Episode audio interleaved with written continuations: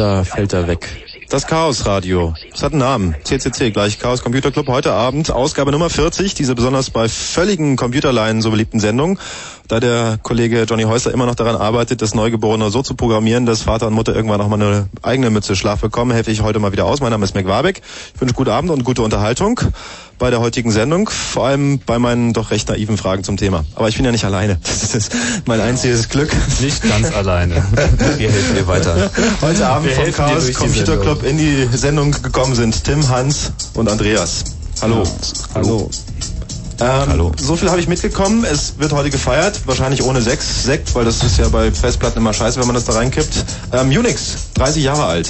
Genau. Was ist eher, denn außer ist eher eine Feststellung. Ist nicht so, dass alle gerade irgendwie total aus dem Häuschen sind und sich irgendwie digital betrinken. Nee, zum 25. gab es den einen oder anderen, der der Meinung war, er müsste einen Text darüber schreiben, aber... Ja, im Prinzip sind sie sich auch alle nicht, es gibt nicht wirklich so das eine Datum, an dem Unix jetzt geboren wurde, aber wenn man mal so drei, vier, fünf Texte gegenliest, was eigentlich die die ausschlaggebende Tätigkeit gewesen ist, dass dieses Betriebssystem geboren wird, ähm, dann ist es in etwa vor 30 Jahren passiert.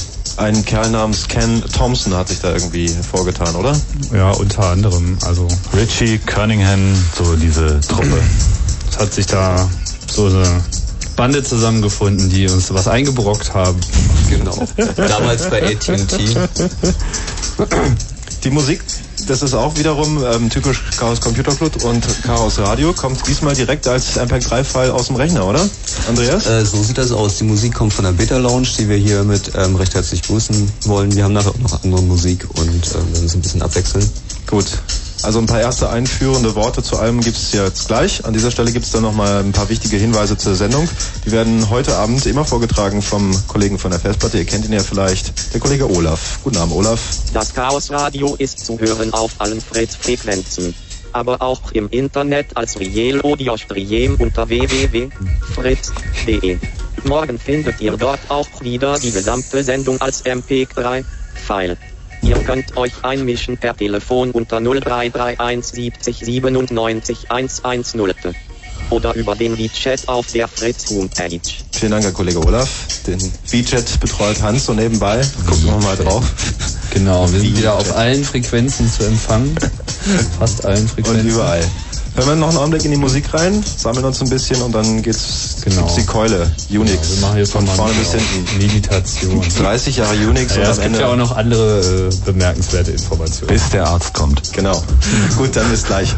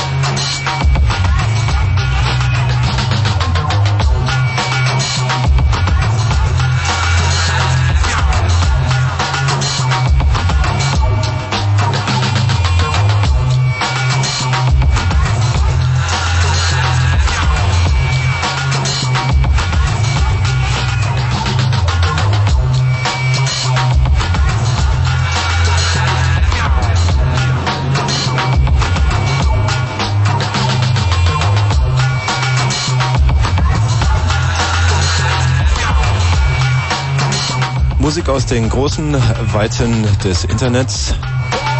Der Chaos Computer Club angeschlossen an eine große Runterladestation von MP3-Files. Chaos Radio Ausgabe Nummer 40. Ist das so? Mit ja. Tim, Hans und Andreas. 40. Und mit Olaf und mit vielen anderen Rechnern, die 40. keine Namen haben. Unglaublich. Ja, ja, es ist quasi auch ein Jubiläum. Ihr habt dieses Jahr, das ist nicht mehr fern, also es ist quasi das nächste Highlight nach der Love Parade, ein großes Camp draußen in Altlandsberg, 6. bis 8. August. Ja. Und das, was ich gerade im Internet schon gelesen habe unter www.ccc.de-camp, ähm, ist ähm, Zelten mit Computeranschluss. Großartige Sache bei Regen, oder? Das wird auch bei Regen funktionieren. Ob es irgendwie im gleichen Maße alle Leute so glücklich macht wie es durchgehender Sonnenschein, äh, steht dahin. Aber erstens wird es nicht regnen und zweitens, selbst wenn es regnen würde, äh, wir haben halt auch äh, mindestens ein großes, also mehrere Zelte. Davon ist eins sehr groß, das ist halt unser Hack Center, ein schon auf dem Kongress sehr bewährtes was sind, das für Leute, die da, was sind das für Leute, die da eingeladen sind? Sind das Leute, die echt richtig was verstehen müssen oder Leute, die auch meinetwegen offen sind der Computermaterie, aber vielleicht noch nicht so viel Ahnung haben? Ja, ich denke, ähm, derjenige ist willkommen, dem es ähm, Spaß macht, ähm, mit Internet zu zelten. Also wenn man sich das vorstellen kann, dass man da sein Zelt hat und seinen Rechner mitbringt und die ganze Zeit Internet und das toll findet, dann ist man da, glaube ich, richtig aufgehoben. Wenn man ähm, damit ein Problem hat mit dieser Vorstellung, wird man vermutlich auch mit der Veranstaltung nichts anfangen können. Also für uns ist jeder willkommen, der ähm, vorhat, dort Spaß zu haben. Und ähm, welchen Level man jetzt erreicht hat, ist eigentlich egal, weil lernen tun wir alle noch. Mhm. Es gibt dort auch also Workshops und solche Geschichten, wo man sich dann wahrscheinlich ein bisschen intensiver auch mit bestimmten Materien beschäftigt. Was wird da angeboten? Also es ist eher so, also wir versuchen schon auch einen, kleinen Unterschied zu machen zwischen dem Camp und dem Kongress. Der Kongress ist halt sehr vortragsorientiert und hat halt außerdem noch das Hack Center und das Camp ist eigentlich im Wesentlichen ein großes Open Air Hack Center, wo es dann eben auch Workshops gibt. So, wir haben das Camp in so Dorfbereiche sanft vorgegliedert. Das wird sich letzten Endes sowieso alles ergeben, aber es ist halt thematisch ein paar Sachen schon ganz gut vertreten, auch nochmal mit eigenen Zelten sind ähm, vor allem wird Kryptographie einen sehr breiten Raum einnehmen. Da ist das Interesse auch gerade sehr groß und ist auch eigentlich was die Politik derzeit äh, betrifft auch ein sehr sehr wichtiges Thema. Dazu werden sehr viele Vorträge gehalten werden und es sind sehr aktive äh, Gruppen aus den USA, die Cypherpunks und CryptoRights.org, noch so ein paar andere Gruppen sind halt mhm. dort vertreten und wollen auch richtig was auf die Beine stellen. Aber wir haben halt auch einen Bereich, der sich mehr den äh, elektronischen schönen Künsten äh, zuneigt, wo irgendwie mit 3D rumgespielt wird, wo ein kleiner Materiegenerator ist und äh, GIMP und diverse andere Themen werden dort ihren Platz finden. Lockpicking ist vertreten und dann wird sehr, sehr, sehr viel anderes, von dem wir selber noch gar nicht genau wissen, was es eigentlich sein wird, dort sein. Wie dick ist denn die Leitung, die ihr da gelegt habt auf das Feld? Das ist ja eine Wiese, ne? An einem See, Altlandsberg. Äh, ja. Naja, also wir dachten uns halt, wenn man schon draußen ist, dann müsste man halt auch irgendwie Internet haben. Und da dachten wir, von Zelt zu Zelt E-Mails Es müsste sozusagen schon jedem in etwa eine ISDN-Leitung an Kapazität zur Verfügung stehen. Das heißt, wir werden dort 34 Megabit hinführen. Mhm. Das, dann nehme ich aber auch an, dass man da jetzt nicht einfach hinkommt und aufbaut und sagt halt, gib mal her den Anschluss, sondern dass man vielleicht auch noch eine Mark an euch irgendwie zahlen muss. Das werdet ihr wahrscheinlich kaum alles gesponsert kriegen, sowas, oder? Auf gar keinen Fall. Also wir haben halt einen Betrag, äh, den wir nehmen, der nicht wirklich alle Kosten problemlos deckt, aber den wir für zumutbar halten äh, 150 Mark für die ganzen drei Tage.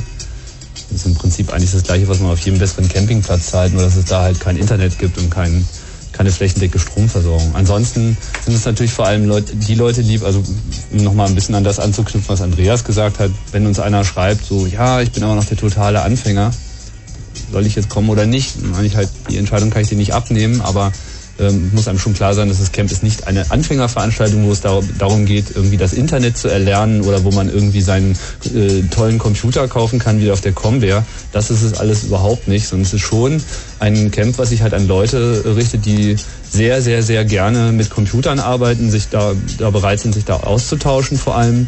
Communication, darum geht es eben bei der ganzen Veranstaltung, die Leute zusammenzubringen und dort kommunizieren, kommunizieren zu lassen, damit was Neues entstehen kann.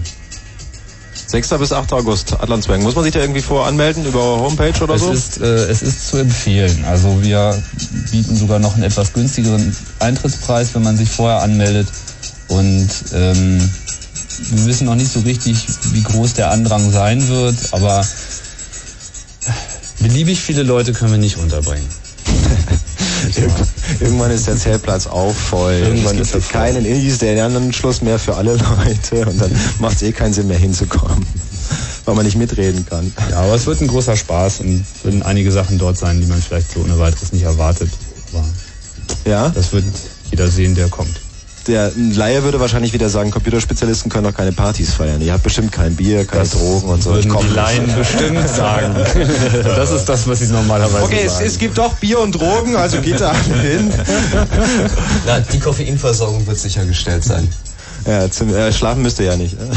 nee, aber es ist wirklich so, dass, dass man auf diesem, in diesem Camp ähm, ganz normal sich auch verpflegen kann. Weil Genau, man es von- gibt dort von- Essensstände, man braucht im Prinzip nicht weggehen, weil das ist das Wichtigste, das Camp soll halt sicherstellen, dass die Leute nicht gezwungen sind, ihre Tastatur zu verlassen. Oh, großartig. Und was ich gelesen habe, was ich auch Das großartig länger finde, als 10 Minuten. das nimmt quasi Festivalcharakter in dem Augenblick an, wo es dann halt auch eine Leisure Lounge gibt, wo man sich ein bisschen ausruhen kann und wo DJs auflegen.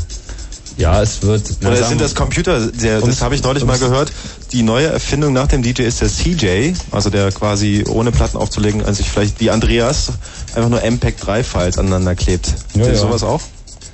Ähm, ich bin mir ganz sicher, dass so etwas auch vertreten sein wird. Wie gesagt, wir organisieren nicht alles, sondern wir stellen die Infrastruktur hin und wir ergreifen halt auch diverse Maßnahmen zum allgemeinen Wohlbefinden über Internet und Strom hinaus. So. Aber sehr viel mehr möchte ich da eigentlich gar nicht drüber verlieren. Der Kongress, das Camp 6. bis 8. August. Anmelden kann man sich über die Homepage bei euch. Genau. ccc.de und dann slash Slash camp. cam, slash register.html, da kann man dann irgendwie seine Koordinaten einhacken und wenn man überwiesen hat, wird das auch bestätigt. Und dann hat man sozusagen sein Ticket sicher. Sollte man nur nicht eingeben, man ist irgendwie im Business oder so, ne? Dann wird gleich teurer. Naja, was heißt für teurer? Wer der Meinung ist, dass wir da eine tolle Sache machen und uns irgendwie dabei unterstützen möchte, der hat halt da die Möglichkeit, dies zu tun.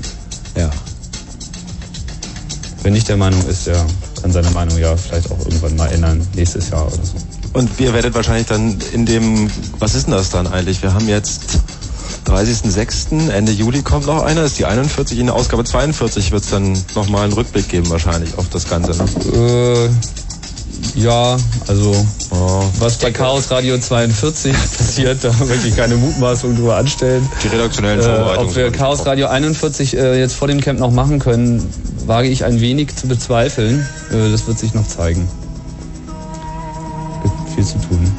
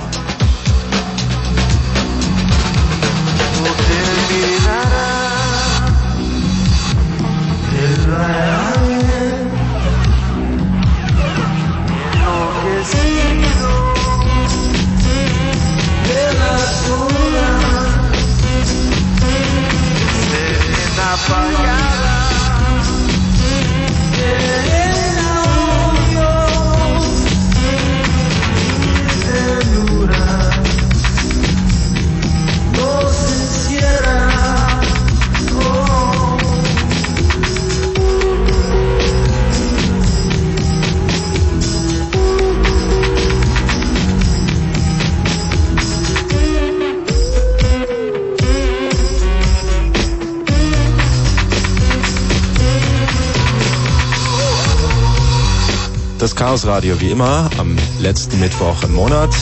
Heute mit Tim, Hans und Andreas.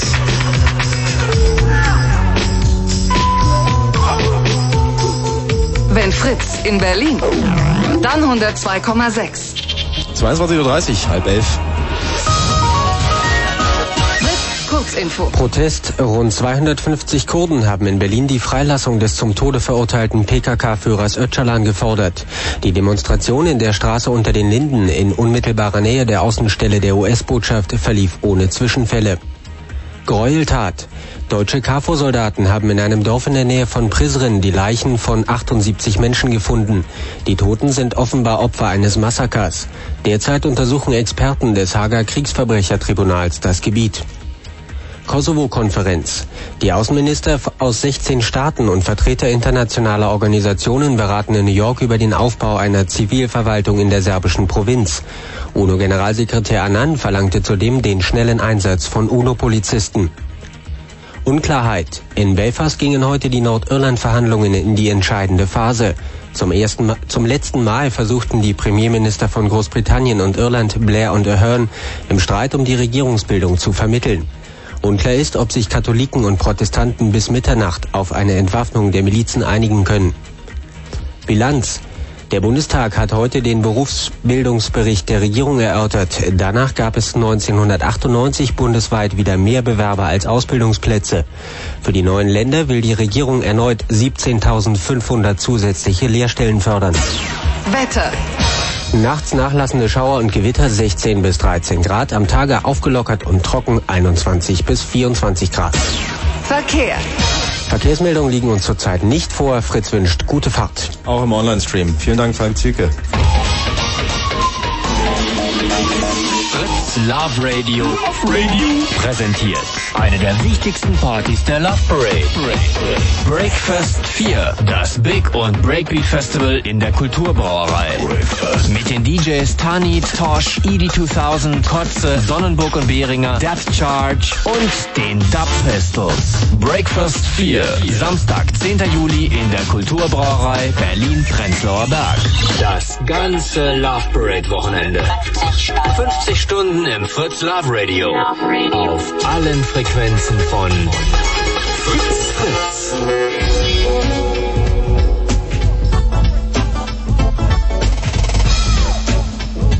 Blue Moon. Der Blue Moon, Chaos Radio Ausgabe Nummer 40 mit Hans und Tim und Andreas und mit McWarbeck. Schönen guten Abend nochmal. Wir hatten uns noch nicht ganz entschieden, ob wir, ob wir jetzt, ob wir jetzt nochmal die Geschichte machen. Ich glaube, ich lasse erstmal Olaf nochmal die wichtigen Daten durchgeben, damit alle Leute Bescheid wissen. Olaf, bitte. Das Chaos Radio ist zu hören auf allen Fritz-Frequenzen. Aber auch im Internet als Riel Audio Stream unter www.fritz.de. Morgen findet ihr dort auch wieder die gesamte Sendung als MP3-File. Ihr könnt euch einmischen per Telefon unter 0331 70 97 110 oder über den WeChat auf der Fritz Homepage. Ich finde das total großartig, Olaf. Ist- Man stellt sich den immer so total als steifen Kerl vor, der sich kaum bewegen kann. Erinnert mich schon ein bisschen an Sam. Im Crack 3. So sehr viel besser ist das noch nicht geworden. Aber, aber er klingt mellow. Er klingt mellow. Aber er hat immer noch so ein komisches Sirren in der Stimme. Naja, nun, das ist ja auch ein Computer. Was meinst du überhaupt mit mellow? Naja, so weichgespült. Ich meine, früher, der, der C64, Sam, der war so quack, quack. Und der ist ja so, hm. Äh, gut, aber ich weiß nicht. Ich erwarte mir eher noch einen anderen Feinschliff. Wie auch immer. Gut, wir haben Vielleicht löst ja U Unix unser Problem. endlich mit Frauenstimme. Unix, das ist das große Thema heute Abend anlässlich des, äh, wie sagt man das eigentlich bei dem Betriebsprogramm, 30-jährigen Jubiläums oder hat ein Betriebsprogramm auch ein Eigenleben? Naja, also bei Unix ist es halt wirklich so, dass das äh, ähm, nur so ein grobes Datum sein kann. Es gibt da kein Jubiläum, weil das ja auch mehr so eine so eine Geschichte hat von in der Uni entstanden und ein bisschen dann rumgebastelt und das erste Mal irgendwie gebootet, aber diese Daten sind halt dann doch nicht so genau festlegbar und es ist nicht wie ein kommerzielles Betriebssystem zu irgendeinem bestimmten Zeitpunkt released worden, also kann man das auch nicht so Aber so die Entstehung war schon 69, oder? Ja, entstanden ist das. 1969 gab es halt diesen ersten Hack in Assembler, der irgendwie der Ansatz war, ein ganz neues System zu haben, was eben nicht das war, was sie bisher hatten. So einfach gedrungen aus den Umgebungen. So. Naja, also entstanden ist Unix ja aus ähm, als äh, Antithese zu Multics. Äh, Multics war eine Entwicklung in den 60er Jahren von ähm, äh, vom Honeywell. MIT und Honeywell und noch einigen anderen Institutionen aus den aus der Computer, also aus der industriellen Computerszene. Und die Vorstellung war, man baut einen riesigen Computer, der äh, überall verfügbar ist, sowas wie das Internet heute. Aber damals hatte man halt noch nicht so die Vorstellung, dass man da tausend Prozessoren hat und überall und hier und da noch einen, sondern man baut einen Riesenteil, an das werden alle angeschlossen. Und naja, wie das so ist, da haben sich die Bürokraten natürlich auch gleich dran mitvergangen und äh, dann gab es da also Verwaltung ohne Ende und und Sicherheit und Benutzeranmeldung und, eierlegende Wollmilchsau, genau. und, und Quotas, Diskquotas und all so ein Mist und das war halt nicht hippie-kompatibel. Und äh, in dieser Ein Multi wichtiges Argument zu der damaligen Zeit. naja, also äh, eben, das waren ja also die Leute, die Unix dann gemacht haben, das waren halt so äh, echte Computerfreaks, die wollten halt auch gern mal Spaß haben mit dem Computer und das war in dieser Multics-Umgebung, in dieser ganzen Bürokratie-Geschichte nicht so richtig möglich und deswegen haben sie sich von irgendwoher eine alte äh, PDP-8 geklemmt. Sieben. PDP. Eine sieben. Okay, sie haben sich jedenfalls eine alte Was zum, warte, warte, warte, PDP, was ist denn das jetzt wieder? äh, ein naja. Mini-Computer. Achso, naja. Hast du die Chöre, Hans? Naja. Ich muss ja hier meiner Rolle gerecht werden eigentlich. Ja, also den Mini-Computer. Es war nur so, damals waren die noch nicht wirklich Mini. Also Mini im, äh, hieß irgendwie in den 60er und 70er Jahren nur Kühlschrank groß oder nur, naja, Kühlschrank, solche großen Kühlschränke hatte Das war man. Mini, ja, genau. Ja, ja, das war Mini. Ähm, Computer war halt ein ganzer Raum oder auch mehrere Räume und Also jedenfalls diese Freaks um, äh, um Kernighan, Ritchie, Thompson, äh, die kriegten so eine PDP-7 zur Verfügung gestellt, wo sie irgendwie ein Spiel drauf programmieren konnten und machen konnten, was sie wollten. Also da hatte jedenfalls kein, kein Bürokrat irgendeine Aktie drin in diesem Gerät und sie konnten da tun Aber lassen, was die sie haben ja wollten. schon versucht, so ein bisschen diesen Hippie-Ansatz, den ihr da gerade angesprochen habt, irgendwie in diesem neuen Betriebssystem äh, durchzusetzen. Also so Zugang für viele Geschichten, asynchron laufen, Ja, viele wobei- Dienstprogramme und sowas alles. Naja, wobei sowas ist natürlich äh, dann mehr, mehr hinterher so entstanden. Also äh, zunächst mal ging es darum, dass äh, früher das ja so war, dass äh, Betriebssysteme zu den Computern immer mit ausgeliefert wurden. Also das war mehr so ein, ein Anhängsel. Und ähm, naja, die haben halt jetzt irgendwie einen Computer erst geschenkt bekommen und dann gesagt, da wollen wir jetzt mal was drauf machen und haben sich halt irgendwie was ausgedacht. So, Also das erstmal überlegt, wie sollte es überhaupt aussehen, so ein Betriebssystem? ja, ja, aber im, im sehr kleinen Rahmen. Also die, die ursprünglichen Unix-Ideen sind sehr simpel und einfach im Gegensatz zu diesem Multics-Horror mit viel Dokumentation und allen Features, die man haben möchte und allen, die man nicht haben möchte und so, äh, haben die halt gesagt, wir machen das ganz einfach und ganz simpel und programmieren jetzt einfach erstmal geradeaus. Und ähm, was erstaunlich ist, ist, dass diese Ideen halt doch so gut waren, dass dieses System 30 Jahre gehalten hat. Ne? Also, also so schlecht war es dann doch Seite nicht. muss man sagen, dass Multics ja 1969 eingestellt wurde und dann saßen sie da und mussten Geckos verwenden und Geckos war einfach das genaue Gegenteil von Multics, da gab es nämlich gar nichts. Und ähm, naja, Unix war schon so ein bisschen der Ansatz, ähm, die Features, die man an Multics dann doch schätzen ähm, gelernt hat, nämlich Timesharing, mehrere User gleichzeitig auf einem Rechner, ähm, Protection des Codes gegeneinander, Security und so weiter und so fort zu implementieren, aber ohne den Overhead, der dabei entstanden ist bei Multics. Wie hat sich dann, also wie hat sich Unix dann aus dieser kleinen Gruppe von Leuten dann entwickelt zu so einer großen, zu so einer großen Geschichte? Also gab es gleich eine richtige ähm, A-Version, die auf den Markt kam und alle waren, ey, geil nee, und so. überhaupt nicht auf den Markt. Ich meine, am Anfang wurde es entwickelt in den Bell-Laboratories von AT&T, wo halt diese Forschergruppen waren und eben aus diesen Zwängen heraus, aus denen Programmierer eben neue Systeme entwickeln, äh, haben sie halt erstmal einen ersten Hack gemacht, den sie dann ein paar Jahre später äh, auf einer PDP-11 irgendwie mal richtig an den Start gebracht haben. Also mit der PDP-7, da haben sie, glaube ich, diese erste Assembler-Version gemacht und auf der PDP-11 haben sie das das erste Mal komplett neu geschrieben und Und zwar in einer Programmiersprache, die sie B genannt hatten. genau. Das war übrigens auch ein Novum an, an Unix. Also bislang war das eben so, dass äh, Betriebssysteme auch nicht so richtig ernst genommen wurden. Und Multics war der erste, das erste Mal, dass man so gesagt hat, also wir wollen jetzt mal ganz viel Energie in, das, in die Entwicklung eines solchen Systems stecken.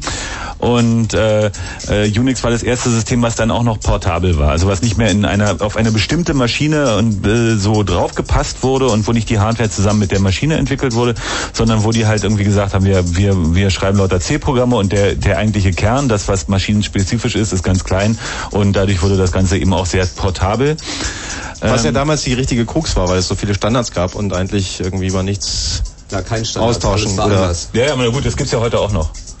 Na gut, aber ich glaube, damals war es noch ein bisschen schrecklicher, wenn da so jeder nebenher entwickelt Ja, ja. hat und eigentlich niemand darauf geachtet hat, dass man vielleicht auch mal so ein bisschen irgendwie... Äh, Das stimmt, normalerweise war, also am Anfang war es ja so, dass es irgendwie ziemlich schwierig war, überhaupt zwei Computer äh, in die Nähe voneinander zu bringen. Also die waren typischerweise mehrere hundert Kilometer auseinander. Und wenn mal irgendwo einer auftauchte, war das natürlich gleich eine Attraktion. Ich erinnere, IBM schätzte in den 50er Jahren den Bedarf der Welt an Computern auf vier.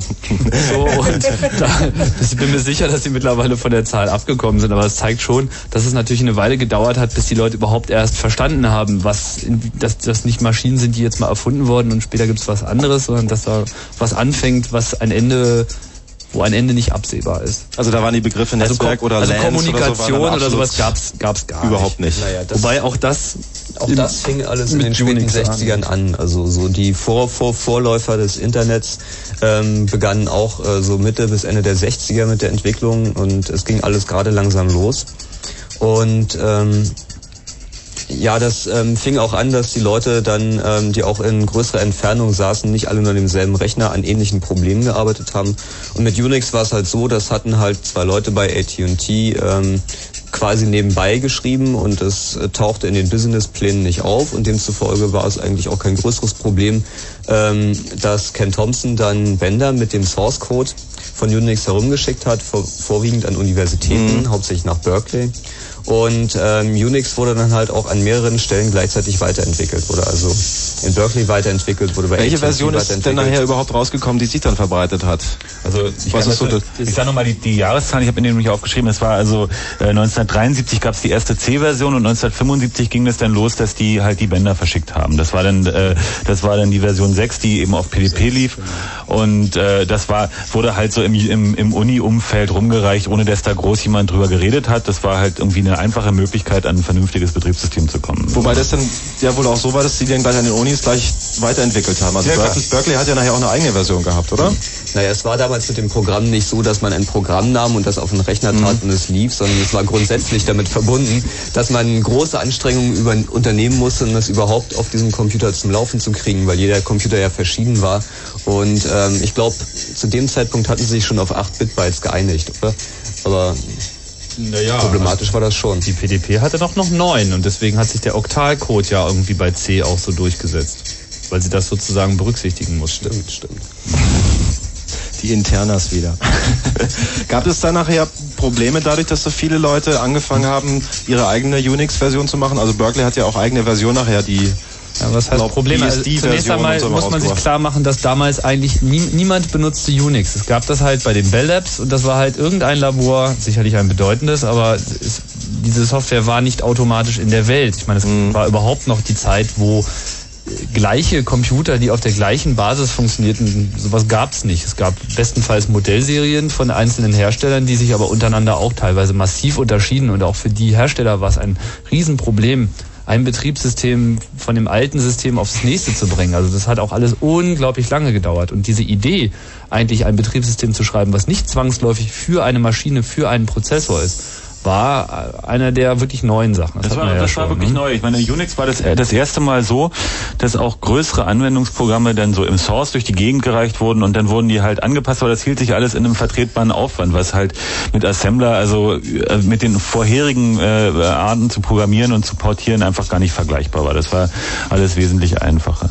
Aber durch, durch diese Unis sind eben auch so Sa- Sachen passiert, dass in Unix dann aus den Unis wieder Utilities rausge äh, reinge reingeflossen sind, die jetzt zum Standard gehören, die von irgendwelchen Studenten als Semesterarbeit zum Beispiel programmiert wurden. Da gibt es also reichlich Programme, die dann auch erst über die Jahre äh, so weit gereift sind, dass man sie heute als, ähm, naja, als, als, voll, als vollwertige Programme auch so.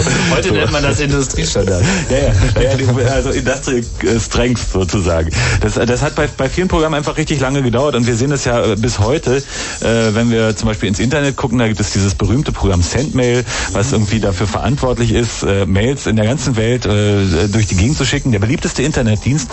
Und dieses Programm äh, wurde von Eric Orman geschrieben und der war einfach ein Student an Berkeley und hat sich halt gesagt, ich schreibe jetzt einen Mailer und ich probiere das jetzt aus. Und das Ding war halt für eine PDP 11 optimiert, also total, äh, also es ist auch total krude programmiert auf eine ganz bestimmte kleine Hardware. Und das ist jetzt halt so äh, zu einem mega monströsen Projekt geworden quasi, ne? wo jetzt also die Mail der Welt von abhängt. Ist das der Grund, warum ähm, viele Leute sagen, also dieses ähm, Unix ist eigentlich ähm, eine Geschichte, die kommt vom KGB oder irgendein Arschloch hat sich das ausgedacht? Das ist ja unglaublich benutzerunfreundlich eigentlich von Computerspezialisten zu es ist, für Computerspezialisten. Es, es, ist hervorragend, es ist hervorragend zu bedienen ja. für eine bestimmte Gruppe von Menschen, okay. nämlich Programmierern.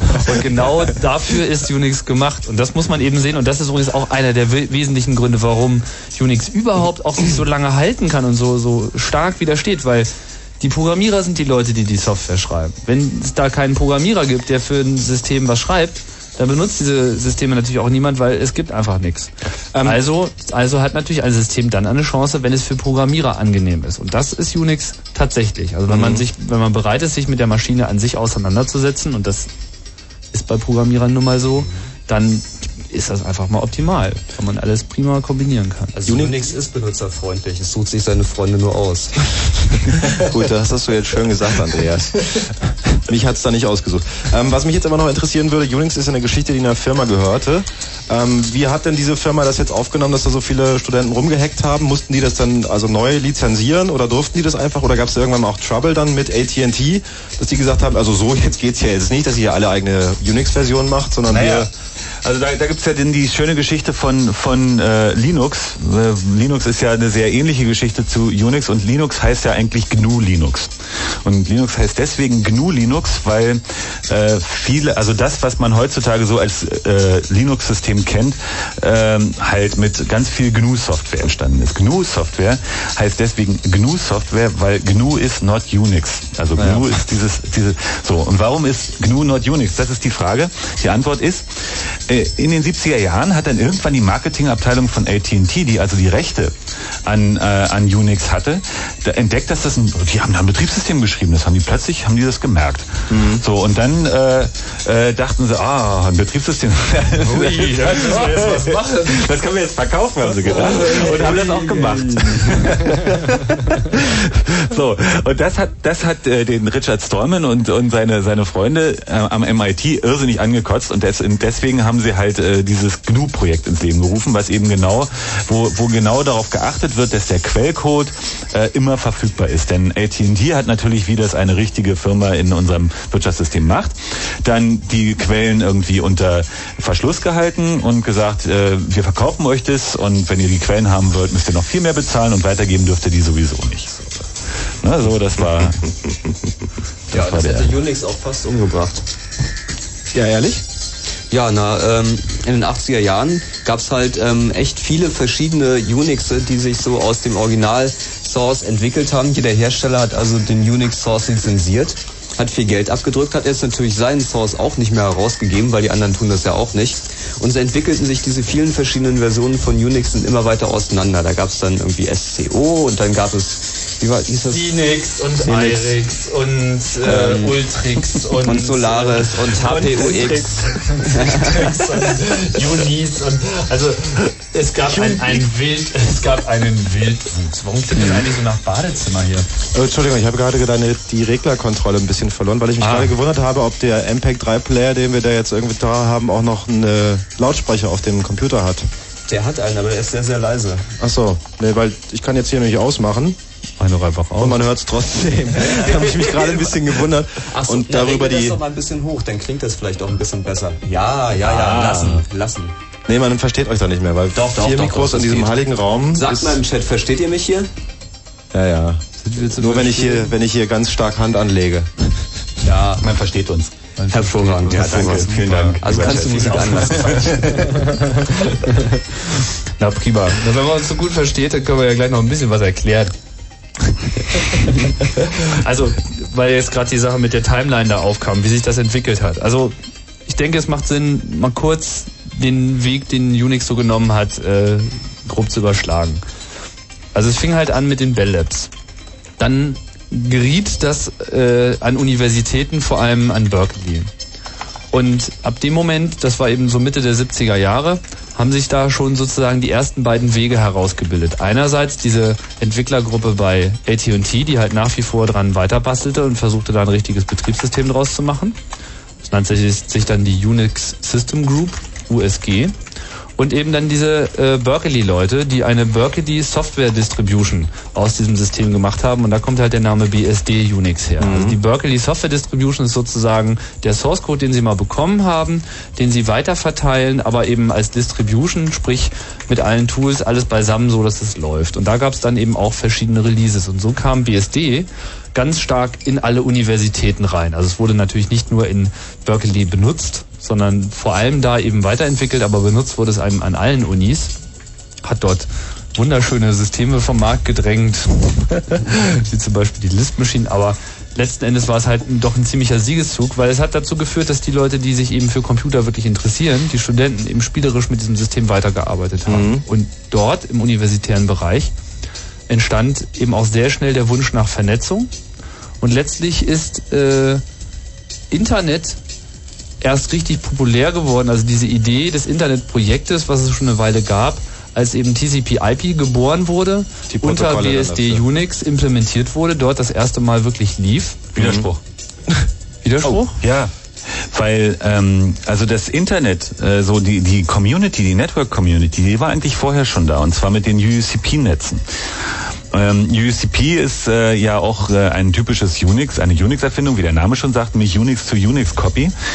Äh, lange bevor, also was heißt lange, aber doch deutlich bevor diese Online-Netze, die wir jetzt als Internet kennen, wirklich populär waren, gab es schon diese Offline-Mails, also wo man einfach Mail schreiben konnte oder News schreiben konnte und die wurden dann verteilt. Und das war schon zwei, drei, vier Jahre bevor äh, TCP tatsächlich verfügbar war, Das war das richtig. schon eine echt populäre Geschichte. Also, aber auch das war halt unter Unix. Also man kann, ich, ich wollte jetzt eigentlich auf IP raus, aber ist ganz richtig, auch Computernetzwerke, also auch sozusagen diese contentorientierte Geschichte, also E-Mail und News, diese Systeme haben sich auch schon vorher unter Unix verbreitet, weil eben Unix auch das war, was an die, wo die Studenten rankamen, die halt auch ein Kommunikationsbedürfnis hatten. Und der nächste Schritt ist richtig, ähm, ist dann eben auch, dass dort TCP/IP groß geworden ist.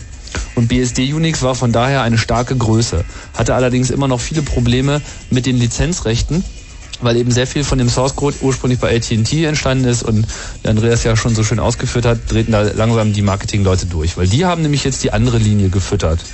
Ähm, das hieß dann Unix System 3, römisch 3, ging dann irgendwann über in Unix System 5 und reifte auch langsam an zu einem ziemlich ordentlichen System, was sich nach wie vor eben was aussah, wie eben auch das BSD Unix aussah mit Shell und Kommandozeile, bloß es gab dann halt immer diese feinen Unterschiede, beziehungsweise auch im Kernel ziemlich massive Unterschiede, weil es waren eben zwei verschiedene Entwicklungen, die da vorangetrieben wurden. Dann wurde sozusagen Unix dadurch, durch diese Verbreitung, sowohl im universitären Bereich, womit ja auch viele Experten sozusagen herangezogen wurden, und auch mit der Verbreitung, die eben Unix bei kommerziellen Installationen hatte, unter anderem eben auch System 5, im Businessmarkt populär. Das führte dazu, dass eben so ein System wie Xenix geboren wurde. Xenix war der Versuch, diese Features von Unix eben auch auf einem 286er äh, PC zum Laufen zu bringen. Ähm, das war ein Microsoft-Projekt. Naja, nee, falsch. Microsoft hat's gekauft. Microsoft, Ja, ja. Micro Die haben da, Es die haben da, die haben da, es die haben sich da relativ früh eingekauft. Aber, aber das äh, Wie Xenix hieß war denn das vorher, dieses Xenix? Xenix. Ja, und wo, wer hatte das gemacht? Na, na, Santa Cruz hat das gemacht. Das kam, kommt von, Ach, von Santa Cruz Operation. Und Microsoft hat sich da Dann- eingekauft, weil sie das interessant Ah, ja, fanden und richtig. weil sie nämlich auch einen Unix anbieten wollten. Aber das war dann, naja, sie haben sich dann halt auch eine, eine Xenix-Linie zugelegt, die, die ein paar Mal verkauft. Und äh, das haben sie aber dann nicht so wirklich verfolgt. So, Ja. Später ist dann wieder ein SCO zurückgegangen und die haben aus Xenix dann Unix gemacht und sind mit System 5 verschmolzen. Während andere kommerzielle Anbieter von Unix-Systemen eben auch auf der BSD-Linie fuhren. Also jeder hatte sozusagen da sein Lager. Äh, Sun, Der World, den man dann umschalten konnte. So das BSD-Universum, das System 5-Universum. Mit, meinem- mit einem Dual Kommando World, konnte man ja. das System umstellen, dass es sich wie BSD oder wie System 5 verhalten hat. eine Katastrophe. Ja. sehr beliebt. Pyramid hat das auch gehabt und Apollo Ja, ja. und so. Die Pyramid, die in der Seabase steht, die hat, glaube ich, noch so ein System Ja, drauf. ja. Bei Apollo war das so, da drunter waren richtig gutes Betriebssystem und da drauf haben sie dann äh, Country und Western, also System 5 und BSD drauf gehabt. War großartig. Country und Western. Ja, schön.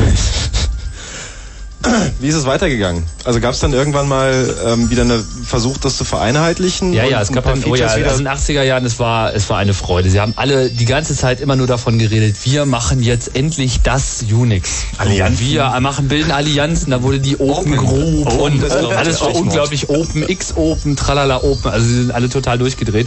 Aber dass sie letzten Endes auch alle massiv an ihren Märkten äh, festhielten und immer wollten, dass gerade die Extensions, die sie in dieses Unix reingebaut haben, natürlich zum Standard erklärt werden, lagen die sich auf Ewigkeiten immer in den Haaren und es wurde nix. Und Windows zog dann halt auch im Laufe der 80er Jahre irgendwie dran vorbei.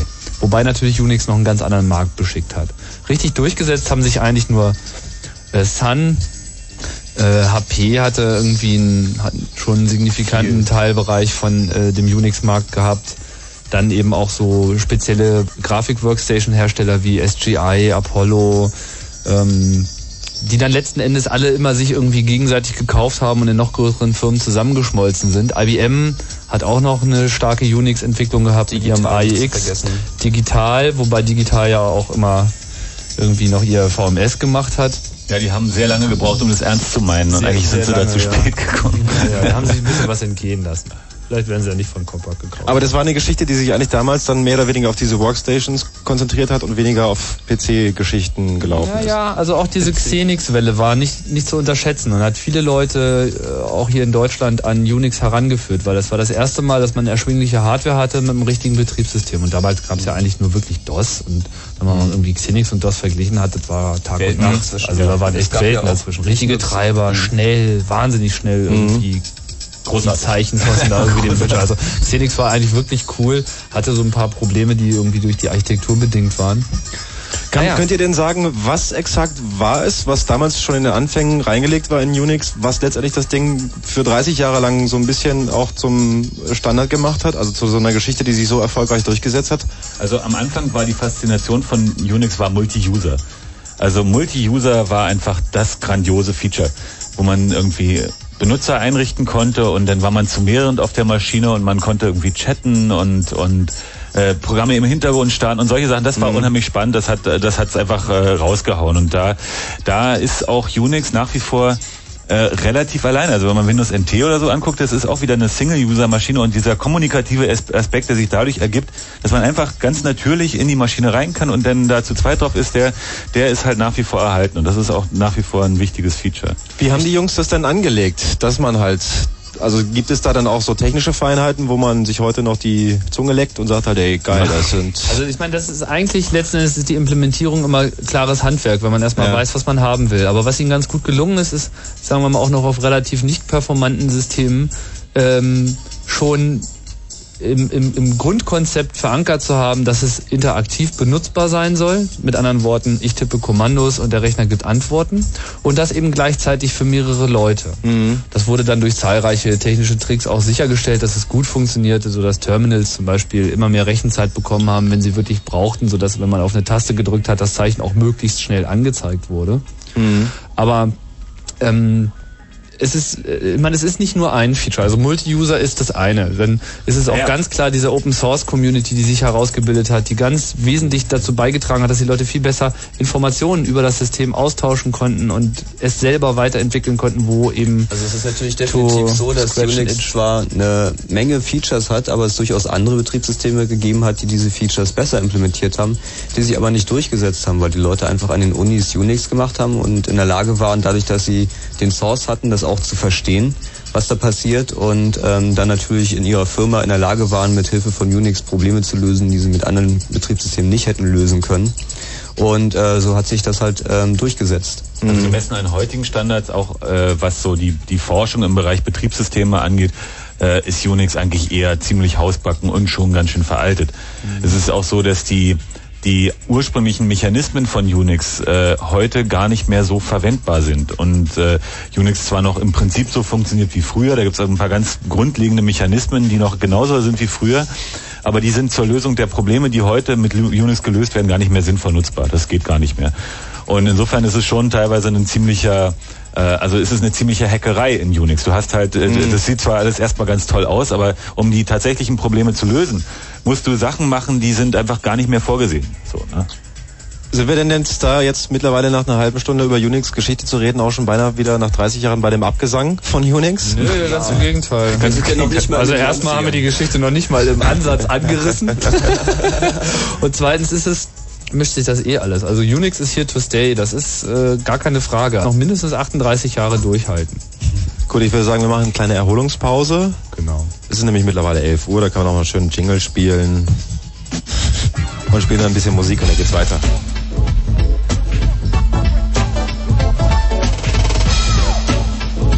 Blue Moon.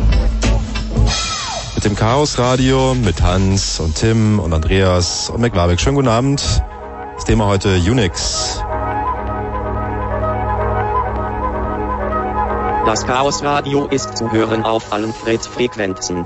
Aber auch im Internet als Riel-Audio-Stream unter www.fritz.de. Morgen findet ihr dort auch wieder die gesamte Sendung als MP3-File. Ihr könnt euch einmischen per Telefon unter 0331 70 97 110 oder über den Chat auf der Fritz Homepage.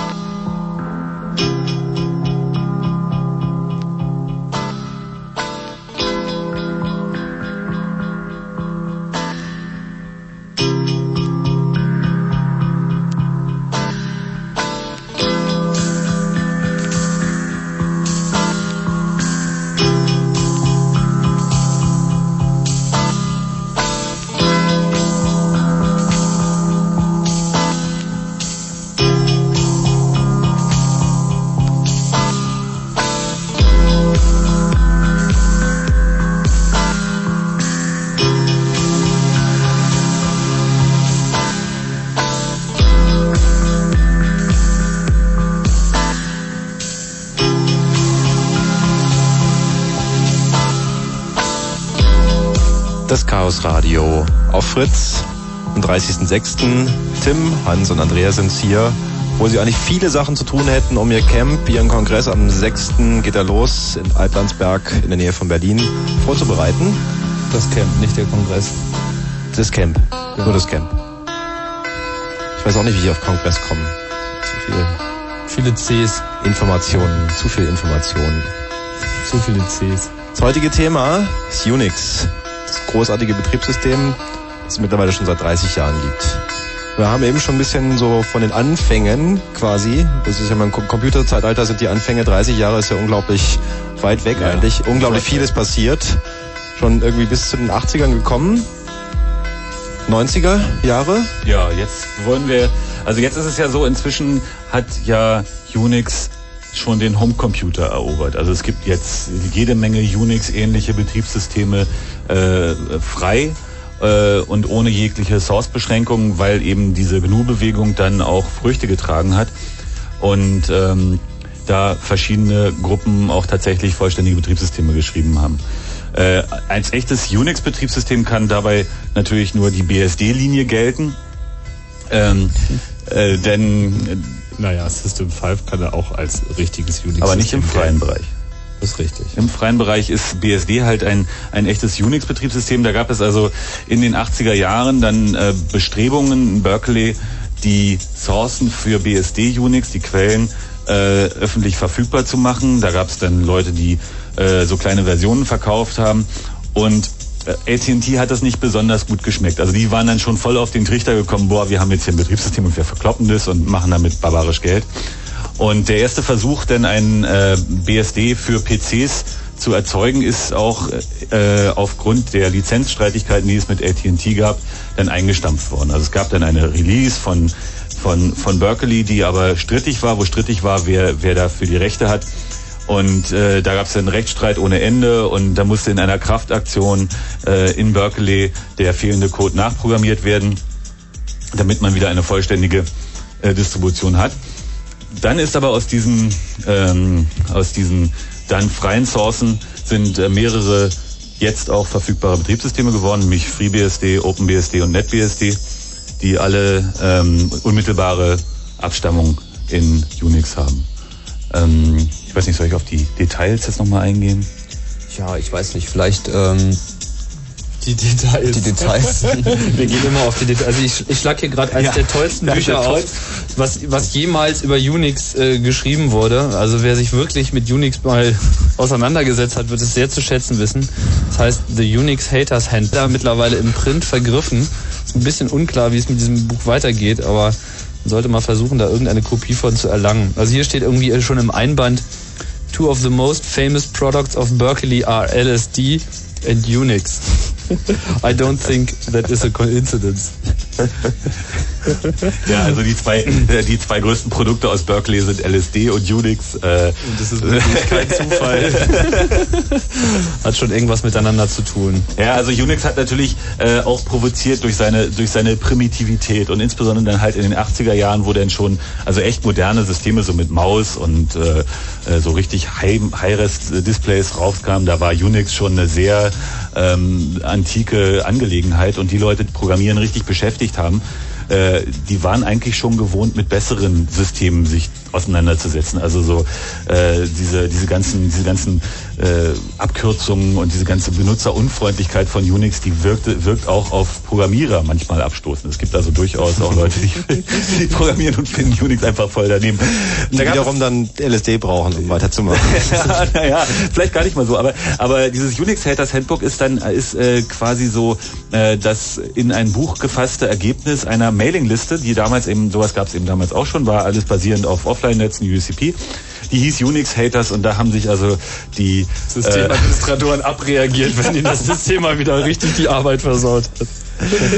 ja, aber es ist einfach auch so, so, so primitiv und schlecht in, mancher, in mancherlei Hinsicht. Da, äh, da kann man sich auch nur drüber aufregen. Also zum Beispiel, dass man Unix-Systeme nicht einfach abschalten kann, sondern immer äh, geordnet runterfahren muss und wenn man das nicht macht, dass man dann also sprichwörtlich Stunden vor der Maschine sitzt und sie beschäftigt sich mit sich selbst, bevor sie wieder bereit ist, einen Befehl entgegenzunehmen. Das ist einfach äh, unerhört. Ja, dazu kommt natürlich, dass durch, durch diese vielen verschiedenen Unix-Linien alles überall anders funktionierte. Also angefangen davon, wie hieß das Kapitel, wie heißt denn das Printkommando diese Woche? Das Drucken kam halt relativ spät dazu.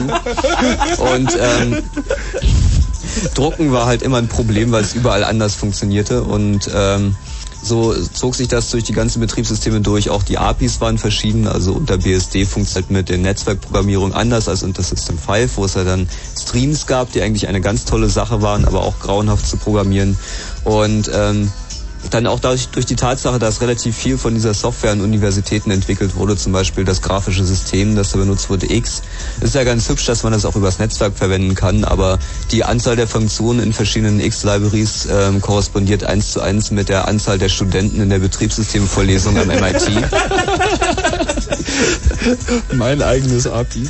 Ja. Sodass also viele Sachen zwar da sind, aber keine wirklich zufriedenstellende Qualität erzielen.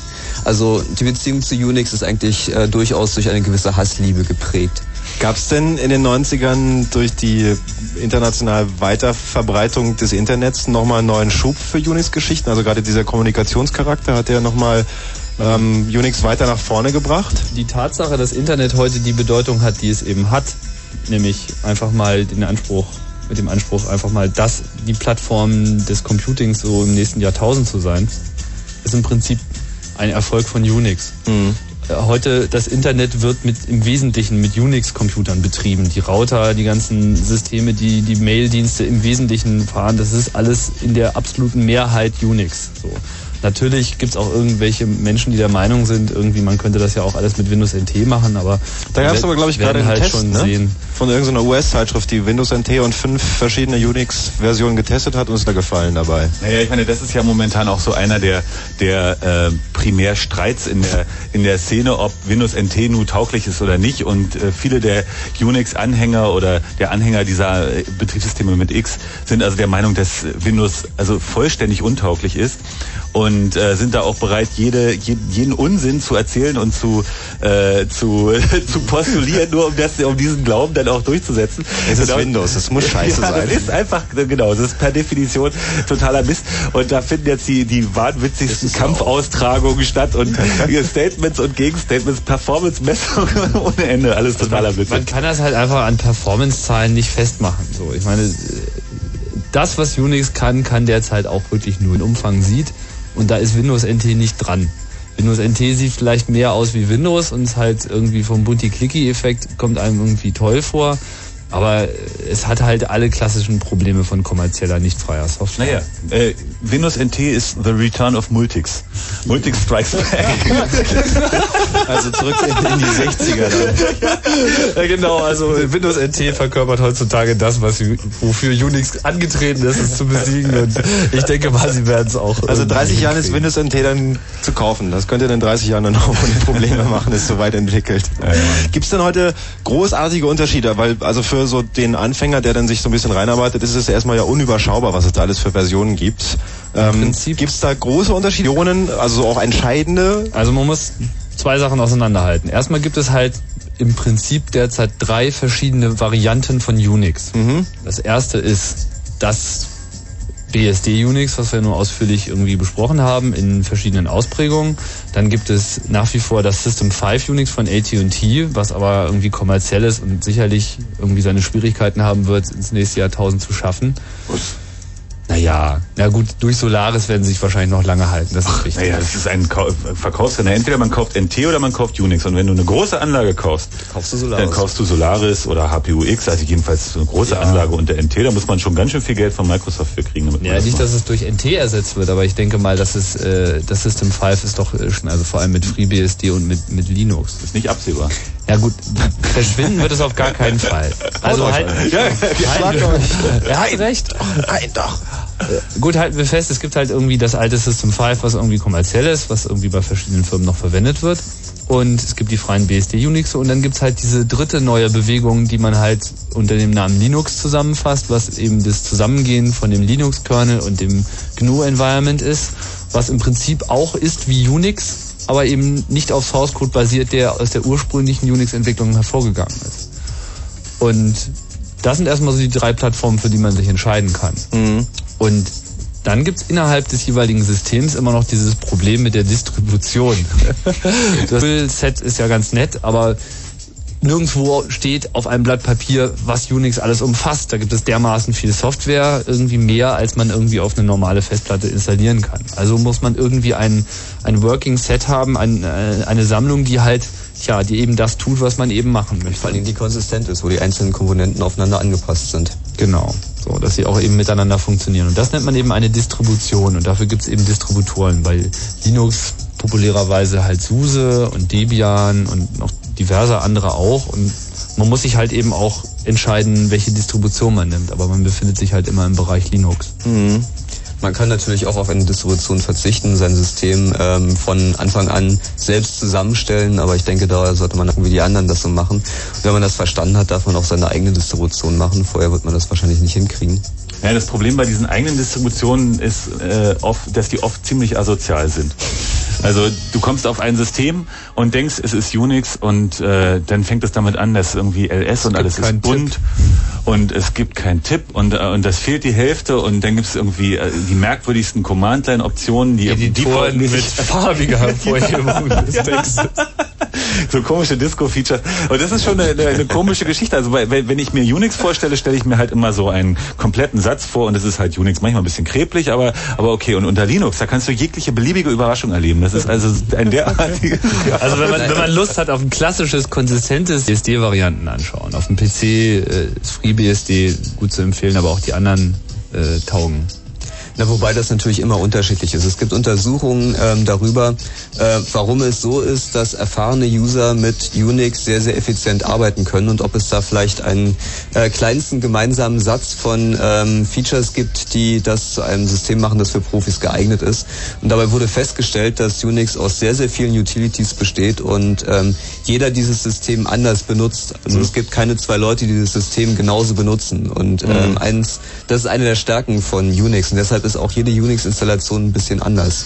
Das heißt, es ist auch für jeden User eigentlich eine Entscheidung, was nehme ich jetzt eigentlich, was könnte ich gut gebrauchen und dann eher gucken, welche Ja, alle, Unix-Version alle ist mir. kaufen sich auf, in keiner Wohnung gleich gefüllt und Ja. hat die gleiche Menge an Papier, technischen Geräten oder was man sonst noch so auf seinen Schreibtisch legt. Bei Unix ist es halt so, du machst irgendwie ein LS auf das Bin-Directory, also auf das Verzeichnis, wo die ganzen Befehle drin stehen und da stehen lauter komische Befehle drin. Du kannst dir unter nicht einem davon was vorstellen. Da steht irgendwie AVG und grep und PS und LS SED und CD. AWK. Es ist total unklar. Und dann muss man halt irgendwie, hat man so Kumpels, die kennen auch schon ein paar Befehle und dann benutzt man das eingebaute Dokumentationssystem, was dann halt auch manchmal auf irgendwelchen Installationen fehlt oder wo nicht alle Manuals da sind. und so. oder?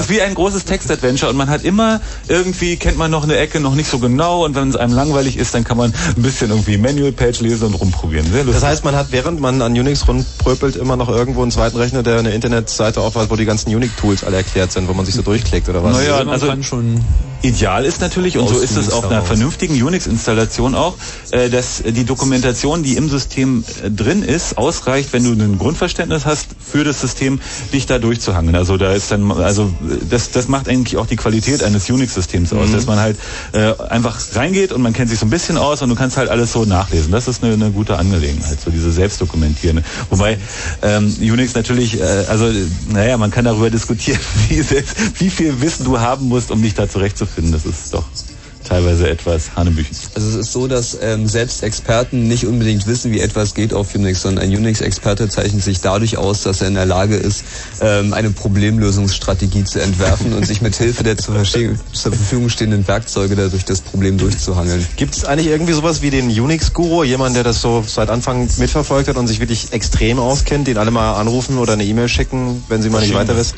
Ja, der Also- Unix-Guru heißt Internet und ähm, man fragt einfach den Internet irgendwie was zu Unix und dann weiß das Internet auch eine Antwort.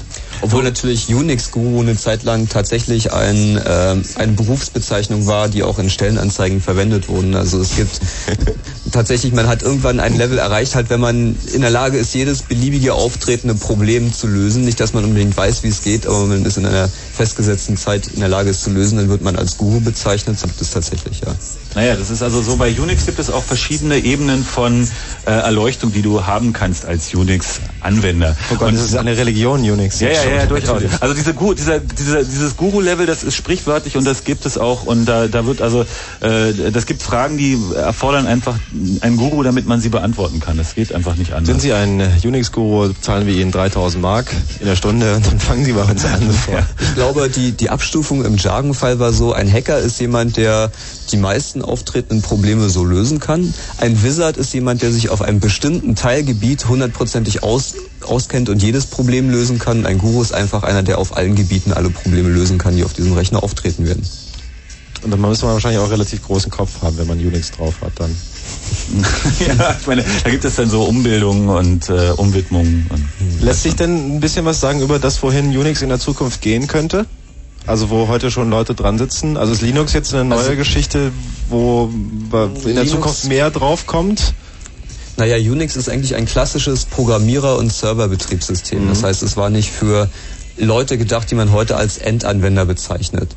Und ähm, die, der Trend momentan geht so ein bisschen dahin, dass Linux zum ähm, Desktop-Betriebssystem, zum User-Betriebssystem wird. Es ist so ein bisschen die Frage, ob das letzten Endes miteinander verträglich ist, weil die Unix-Philosophie schon die ist, dass man verstehen soll, was auf seinem System passiert. Also unter Windows gibt es eine ganz klare Trennung zwischen Benutzern und Programmierern. Und bei Unix ist es halt so durch das Command-Line-Interface, man gibt halt die Kommandos als Text ein und dann gibt man noch ein Kommando ein. Und wenn man diese beiden Kommandos hintereinander in einen Textfile schreibt, hat man schon sein erstes Programm geschrieben. Das heißt, die Schwelle vom Benutzen des Computers hin dazu, dass man den Computer programmiert, ist sehr, sehr gering. Und bei Windows ist diese Schwelle sehr, sehr groß. Kommt man eigentlich gar nicht rein, richtig, oder? ist sehr, sehr schwierig. Also der Abstand ist sehr groß. Man muss sehr, sehr viel lernen, bevor man in der Lage ist, Vorgänge auf einem Windows-Rechner so zu automatisieren, dass sie bequem sind. Und vor allem sind auch die Unix-Installationen äh, traditionell immer mit dem vollständigen Entwicklungswerkzeugen ausgeliefert worden. Das heißt, man Früher. installiert das System und dann hat man eben auch alle Tools dabei. Man tippt CC ein und dann hat man einen C-Compiler so, und kann irgendwie direkt sein äh, Programm ins Terminal reintippen und drückt Return und dann läuft's auch schon. Also das ist ein ganz anderer Ansatz. Aber es gibt nichts, wo man jetzt sagen könnte, da geht die Zukunft jetzt volle Pulle hin, da setzen jetzt alle drauf. Na, die Zu da gibt's ganz viel, was wir da nennen könnten, wo es hingeht. Aber es ist Unix ist mehr, mehr die Plattform, auf der das passiert. Natürlich wird sich Unix auch selber äh, verändern, aber in genau der langsamen Schrittgeschwindigkeit wie in den letzten 30 Jahren auch. Es wird nur mehr passieren. Also es wird mehr parallel passieren, weil es eben für immer mehr Dinge verwendet werden kann, weil Computer werden schneller, Programme werden komplexer und so weiter. Inzwischen ist es halt auch so, dass jeder, und zwar wirklich jeder Computer, den man heute kaufen kann, Unix Fahren kann. fahren kann. Das war, äh, war so in, in den 80er Jahren, da war Unix so als Ressourcenfresser und man braucht eine große Anlage und so bekannt. Und inzwischen ist es halt wirklich das, das Volksbetriebssystem. Und zwar ist es auch noch das billigste, das kommt ja noch dazu. Ja, ich würde sagen, wir machen ein bisschen Musik bis zum Kurzinfo. Dann können wir vielleicht danach noch ein bisschen weiterreden über eure Erfahrung mit Unix.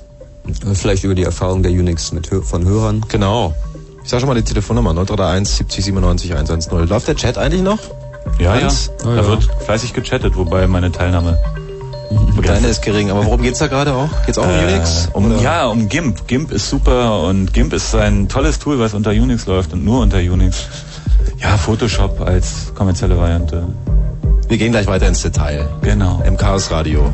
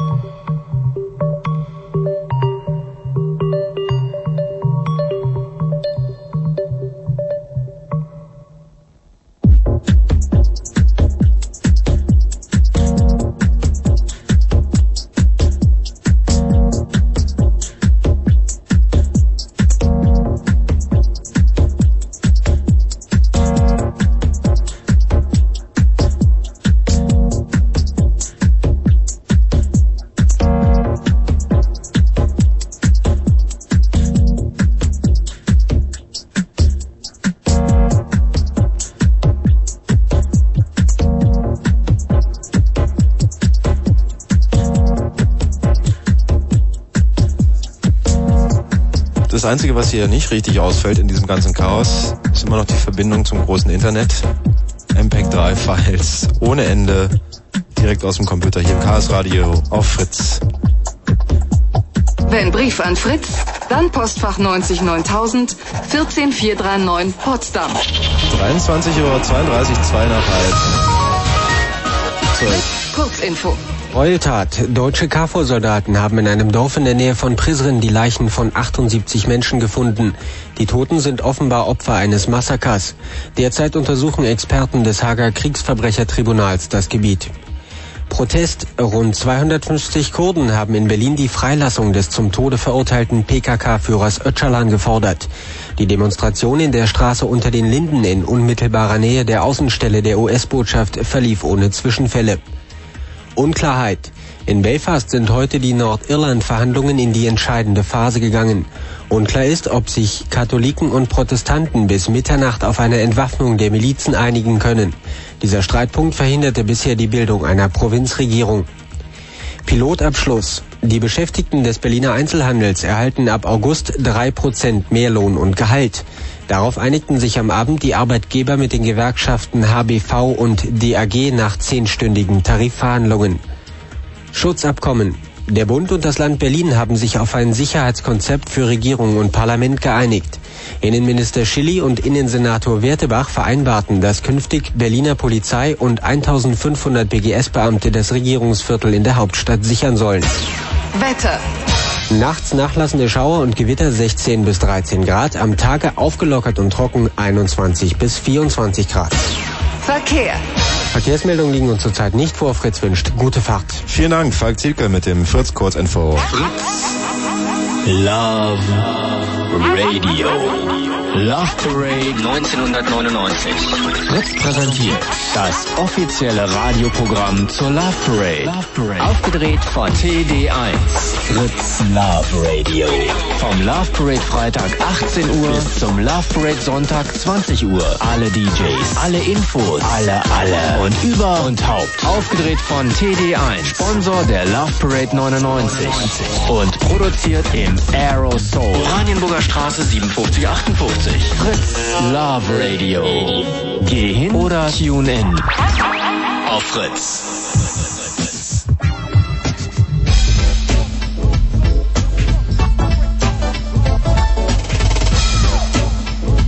Blue Moon. Der Blue Moon hat noch ein Kürzel, was hinten dran kommt, nämlich Chaos Radio. Ausgabe Nummer 40 am heutigen Mittwoch. Im Studio sind immer noch Tim, Andreas und Hans. Achso, den da auch noch? Olaf ist auch da. Das Camp findet vom 6. bis zum 8. August in Altlandberg statt. Bringt Computer und Zelte mit.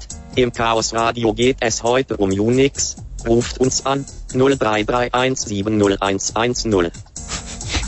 Da haben wir ein bisschen Schwierigkeiten mit der Telefonnummer 0331 70 97 110.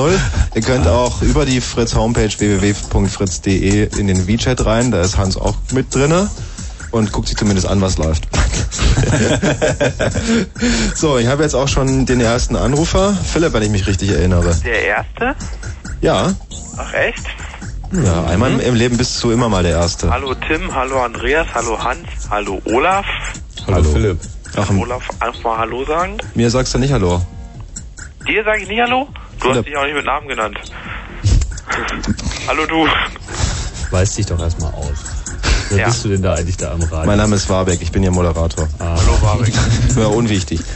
genau. Okay, meine Frage. Kann man Unix sich aus dem, sagen wir mal, eine Vollversion oder so wie Linux aus dem Internet downloaden? Geht das irgendwo? Ja, kann, kann man machen. Zum Beispiel bei ähm, www.suse.de oder bei www.redhat.com und immer den Links folgen. Da gibt es irgendwo einen Download-Link. Unix. Unix. Linux. Ja, ja. Ja, www.freebsd.org. Nein, www.jurix.org. Also was nun? Die Entscheidung können wir dir nicht wirklich abnehmen. Aber im Prinzip bist du, Ja. glaube ich, bei FreeBSD schon mal ganz gut aufgehoben, wenn du es auf dem PC zum Laufen kriegen möchtest. Äh, Vorteil bei BSD ist, dass die Distributionen sehr konsistent sind und man da eben sich nicht erstmal so viel über Distribution Gedanken machen muss, weil da gibt es im Prinzip nur genau eine.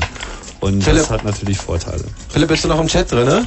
Nein, ja, es geht nicht. Ich kann mir nur eins entscheiden, entweder Telefon oder Chat. Sonst kann ja, kann ja vielleicht Hans nochmal die Internetadresse reintun in den Chat und guckst ihn nachher einfach mal an. Ja, ich, habe schon aufgeschrieben. Ja, ja. Ach, du hast mitgeschrieben gleich. Ja, ja. Naja, wenn man schon das Internet nicht, nicht hat. Ähm, ja. Und ähm, also von Unix muss ich noch persönlich sagen, habe ich noch nicht sehr viel gehört. Nur von Linux halt und von unserem sehr begehrten Windows. Und aber von Unix noch nicht sehr viel. Also Linux ist im Prinzip auch Unix, Unix. Also ist sozusagen ein Nachprogrammieren, nee, nicht ein Nachfolger, es ist einfach ein komplett neu nachprogrammiertes Unix. So. Eine Frage habe ich noch. Ja. Kennt ihr QNX? Ja. Da habe ich mal gelesen, irgendwie das Betriebssystem, was auf eine Diskette passt oder so. Mhm. Naja. Es ist halt ein sehr kleines äh, Betriebssystem, was spezialisiert ist, auf sogenannten Embedded-Systemen zu laufen, also auf irgendwie möglichst wenig viel Platzcomputern. Und ähm, QNX zeichnet sich durch eine sehr schnelle Abarbeitung von kleinen Dingen aus und ist von daher für so kleine Computer wunderbar geeignet und braucht auch nicht viel Platz und deswegen passt das Problem auf eine Diskette.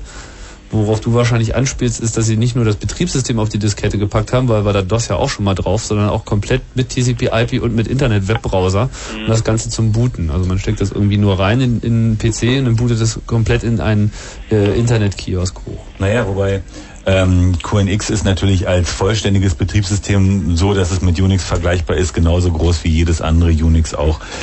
Ähm, der Vorteil an QNX ist, dass es eben auch Unix ist. Das heißt, wenn man sich mit Unix auskennt, hat man da eine sehr komfortable Entwicklungsoberfläche und Umgebung für Echtzeitsysteme. Dafür eignet sich das. Muss man an der Stelle nicht eigentlich auch mal POSIX erwähnen? POSIX. Das ist diese 80er Jahre. Hier kam die Frage auf im Chat, Chat was äh, der Unterschied zwischen den einzelnen BSD-Distributionen ist.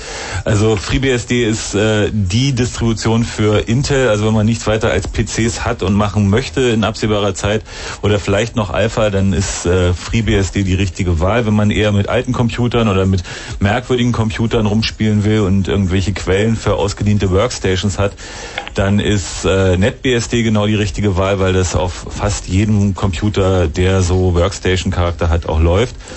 OpenBSD ist eher für die Paranoiden unter euch. Also das kann man so paranoid konfigurieren, dass selbst als Superuser an der Konsole da wirklich nichts auszurichten ist und man die Karre einfach nicht platt kriegt. Das geht mit den anderen BSDs zwar auch, aber OpenBSD ist eben von einem äh, auch ziemlich paranoiden äh, Entwickler federführend. Sag mal, Philipp, wozu brauchst du Unix? Also was machst du dann mit damit? Ich? Unix? Naja, ich bin ja so ein Mensch, der nicht von Microsoft begeistert ist und er möchte halt auch mal andere Betriebssysteme ausprobieren. Und deswegen wollte ich euch erstmal fragen, wo man Unix herkriegt. Linux habe ich jetzt hier schon rumzuliegen und Unix werde ich mir dann auch noch aus dem Internet dann so rausholen, weil ich von Unix bisher noch nicht so viel so gehört habe. Also ähm, und deswegen und das jetzt eigentlich heute zum ersten Mal so richtig höre und deswegen habe ich euch gleich gefragt, wo kriege ich das her? Also zwischen Linux und, und BSD Unix wirst du erst auf den zweiten Blick große Unterschiede äh, entdecken, weil das ist eigentlich dasselbe. Oder sagen wir mal, zumindest ist es das Gleiche. Kann man eigentlich, wenn man, ähm, eigentlich ist es ja so, wenn man Linux neu raufspielen will, muss man ja seine Festplatte partitionieren oder halt eine neue Festplatte haben oder so, jedenfalls sein eigenes Laufwerk. Kann man Unix oder auch vielleicht Linux so laufen lassen, dass man halt nur eine Bootdisk einlegt und er einfach nur vom, von der Festplatte nicht die Windows-Informationen rausdown oder lädt, sondern gleich die Ja, sowas geht. Also vielleicht wäre es doch besser, ähm, mal in das Handbuch deiner Linux-Distribution reinzugucken. Das ähm, geht zum Beispiel bei Linux, dass man ähm, ein sogenanntes UMS-DOS-Filesystem installiert. Das heißt, da wird dann ein großes File in dein MS-DOS-Filesystem reingelegt, wo sich dann das Filesystem für das Linux befindet. Also gehen tut das durchaus. Also ich brauche nicht. es performt halt nicht. Hm? Es performt nicht. Ist nicht besonders schnell, weil du da halt zwei Layer dazwischen hast. Ja, naja, gut, aber ich will mir ja die Dinge erstmal nur anschauen und nicht gleich meine ganze Festplatte partitionieren. Es gibt auch einige Systeme, da kannst du von der CD booten. Da hast du ein sogenanntes Live-File-System auf der CD. Das heißt, ähm, du hast alle Tools zur Verfügung, ist halt ein bisschen langsamer, weil immer alles von der CD geladen werden muss, aber das geht auch.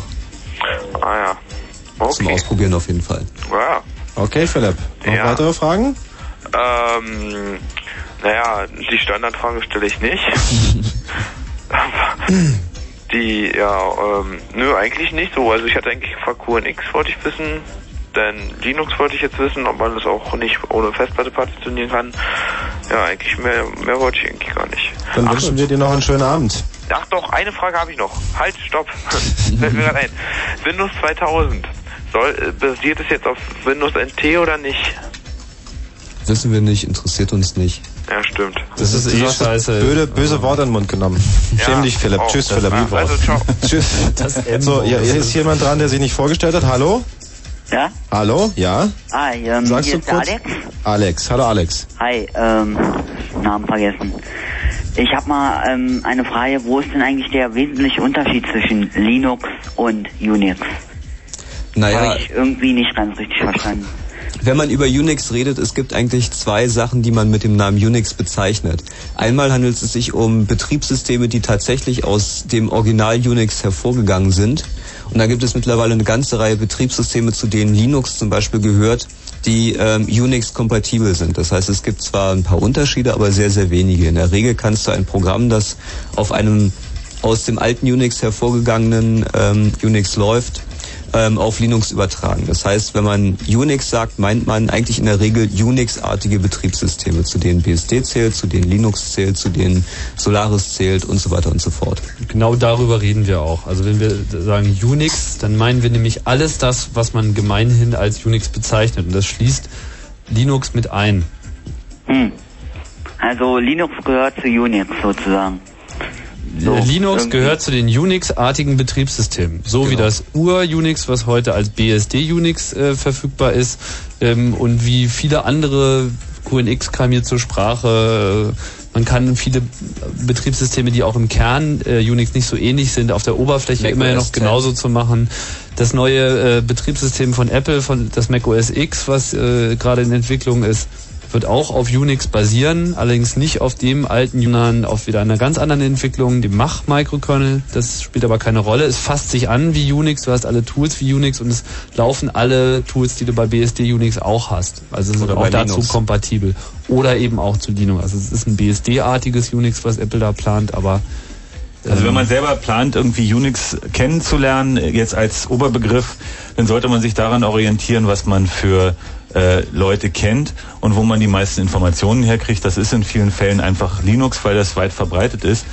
Und man kann sich ja immer noch entscheiden, dass es nicht für äh, nicht das richtige, der richtige Dialekt für einen war oder so. Also da gibt es viel, viel zum Spielen und viel zum Ausprobieren. Man sollte auf jeden Fall auch mehrere Sachen ausprobieren. Man sollte mal eine andere Linux-Distribution installieren. Man sollte mal zum Beispiel ein BSD, einfach mal um zu sehen, wo die Gemeinheit, Gemeinsamkeiten sind, wo die Unterschiede sind, äh, was für gute Ideen es vielleicht bei anderen Systemen gibt, die man kopieren kann und so weiter und so fort. Hier kommt gerade der gute Tipp, dass unter Linux im Allgemeinen UserDoc und UserDoc How-To die äh, geeigneten Pfade sind, um nach äh, Hilfen und Hinweisen zu, zu, zu fahnden, wie das funktioniert. Also ja, aber ich meine, wenn das alles so gentechnisch äh, zusammengehört, so irgendwie, äh, ähm, wenn man jetzt sich zum Beispiel einen Source äh, aus dem Internet lädt, dann steht ja oft äh, als Kommentar da, äh, kompiliert auf Solaris, sonst was, keine Ahnung, ja.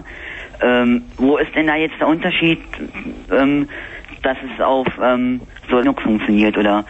Weil wenn es doch das Gleiche so irgendwie ist, Naja, das ist der, der, die Unterschiede liegen in den Feinheiten, in den Einzelheiten, wie man bestimmte äh, Sachen löst, wie man bestimmte Netzwerkschnittstellen anzusprechen hat, wie bestimmte Dateien genannt werden in dem System. Wenn man irgendwie eine Anwendung schreibt, die eine Systemdatei sich angucken muss, zum Beispiel wo die User drinstehen oder wo irgendwas drinsteht, dann gibt es halt bei den unterschiedlichen Unix-Versionen unterschiedliche Pfade, die man kennen muss. Und da dafür äh, müssen die Sourcen häufig angepasst werden. Aha. Und es gibt halt dann noch so fortgeschrittene Features, also Sachen, die, die in dem ursprünglichen Unix-Konzept nicht vorgesehen waren äh, und wo dann die einzelnen Systeme auch unterschiedliche Wege gegangen sind, äh, das zu, zu häufig auch äh, äh, Leistungsmerkmale, die ein Linux, ein BSD, ein Solaris hat, was auf einem anderen System so gar nicht verfügbar ist. Und kann es jetzt zum Beispiel auch von Distribution zu Distribution abhängig sein? ne? Also die eine äh, Distribution nimmt das Verzeichnis, die andere das. Das mm, könnte ja dann auch so sein irgendwie. Ja, das ist auch so. Also bei Linux gibt es den ähm, File System Standard, aber da halten sich natürlich trotzdem nicht immer alle dran. Ja. Und das ist schon relativ konsistent. Also wenn man sich die Unterschiede zwischen verschiedenen äh, Betriebssystemen aus der Unix-Familie, zwischen verschiedenen Unixen anguckt, sind die, so sind die manchmal sehr groß und zwischen den Distributionen sind die Unterschiede kleiner, aber immer noch vorhanden. Also was zum Beispiel ähm, überall richtig unter High-Level-Konfigurations- und Management-Tools, also sowas wie Yast oder ähm, wie heißt das? Ähm, Smith heißt es, glaube ich, bei AIX. Ganz tolle Tools. Das ist super. Smith ist also wirklich äh, leistungsfähig. Gibt kein Standardtool, um Benutzer einzurichten zum Beispiel. Ja, genau. Hat sich einfach nie etwas durchgesetzt. Manche Systeme kommen gleich ganz ohne Tools zum Benutzer einrichten. Da muss man dann äh, irgendwelche Dateien editieren und Verzeichnisse manuell anlegen und so. Das ist also äh, das, das, das Gute ist, wenn man sowas nicht mitliefert, dann ist der Neuling gleich dazu angehalten, richtig dran rumzufummeln. Und das ist bei Unix auch wichtig, dass man richtig dran rumfummelt und richtig alles ausprobiert und im Zweifelsfall nochmal irgendwie von vorne anfängt. Ja, stimmt, ja. Alex, alles Okay. klar soweit? Ja, alles. Martin? Martin. Martin. Ähm, also ich habe zwei Fragen. Zum einen kann ich mich zurzeit noch nicht so ganz ähm, zwischen der Linux-Version entscheiden oder zwischen den verschiedenen. Also ich habe jetzt ähm, diesen Samstag kriege ich einen Server und tja, der soll dann früher oder später im Rechenzentrum um, unterstellen. Ähm, erstmal an der Uni und später dann im kommerziellen Rechenzentrum. Und tja, jetzt ist die Frage, welches Betriebssystem an Linux nehme ich da? Also ich hatte jetzt zurzeit ähm, zu Hause mal eine SUSE-Version. Aber tja, nun weißt du nicht, ähm, da gibt es ja so viele Red Hat. Ähm, jetzt habe ich da zig, zig Mal in der Sendung von FreeBSD gehört. Inwiefern unterscheiden die sich denn? Ähm, ähm, ist es wichtig, dass da deutsche Autos mit bei sind oder? Das kommt darauf an, wie gut du Englisch kannst. Also die Frage kann man einfach nicht pauschal beantworten. Zwischen den verschiedenen Distributionen ähm, gibt es ja auch möglich wäre, mit einer einzigen Distribution alle Geschmäcker zufriedenzustellen, dann würde es nur eine einzige Distribution geben. Aber es ist natürlich nun mal so, dass die Leute unterschiedliche Vorstellungen davon haben, wie so ein Unix aussehen soll.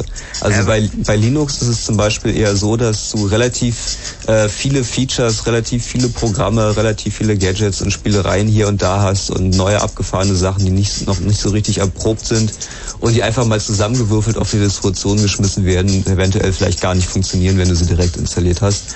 Und bei FreeBSD ist es so, dass da wesentlich weniger ähm, dabei ist und dafür die Sachen, die dabei sind, besser aufeinander abgestimmt sind. Also wenn du einen Server installierst, der als Server laufen soll, dann ist vielleicht FreeBSD das bessere Betriebssystem. Geschichte macht es sehr, sehr gut. Dafür ist der Desktop-Bereich nicht so ausgeprägt.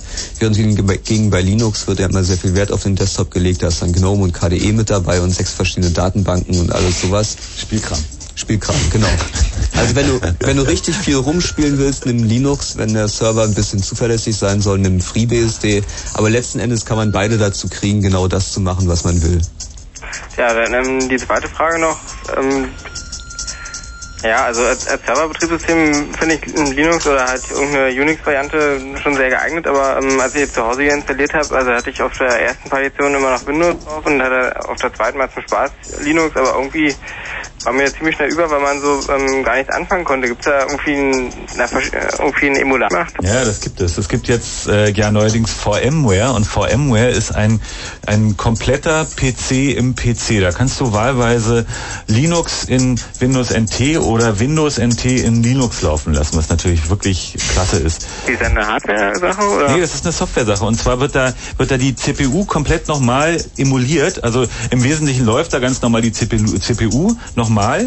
Äh, und alle privilegierten Befehle werden von dem Host-Betriebssystem, worin das VMware läuft, abgefangen und eben auf eine Pseudo-Hardware abgebildet. Und da die Rechner heutzutage alle so wahnsinnig schnell sind, äh, bringt es auch keine wirklichen Performance-Verluste. Also das ist durchaus benutzbar. Es ist nicht so schnell wie, wie original, wenn das System direkt auf der Hardware läuft. Aber wenn du zum Beispiel irgendwie gerne einen Unix hast und also für Spiele oder was auch immer, dann kannst du durchaus einfach das, das eine in dem anderen laufen lassen. Das geht schon durchaus. Von VMware habe ich mal was gehört. Na, kostet das Ding was? Das ist teuer, ja. Das kostet richtig irgendwie, weiß ich nicht, 100 Dollar oder 200 Dollar, jedenfalls irgendwie äh, Dollar, Dollar. Ja, es gibt natürlich auch noch andere Emulatoren. Ähm, zum Beispiel der Mensch, der Box gemacht hat. Box ist ein Emulator, der auch den Prozessor emuliert. Hat auch ähm, FreeMware gemacht. Also nicht VM, sondern FreeM.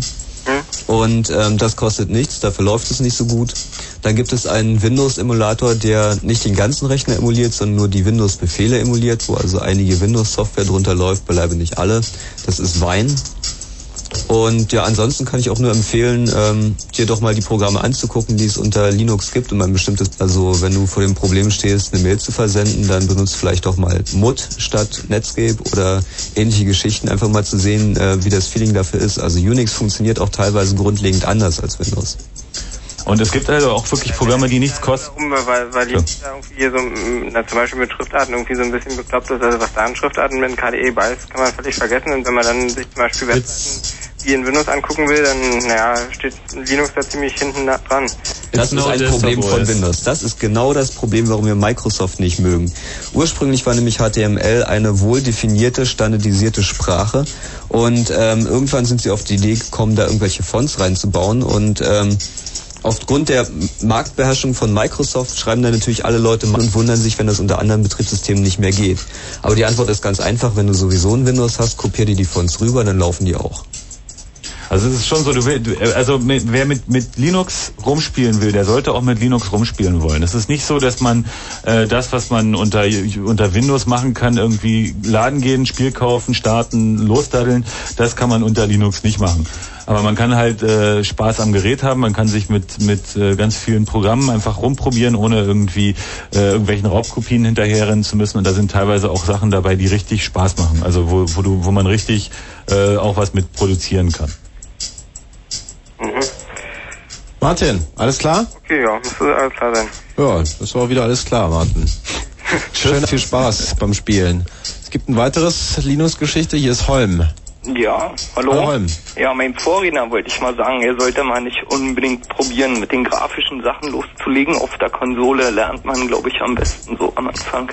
Das ist richtig, ja. Ja, da kann man immer schön so üben halt. Ja, ich muss sagen, das macht sich am effektivsten letztendlich. So meine Arbeitsweise, die man so irgendwie in dem Lauf der Zeit entwickelt.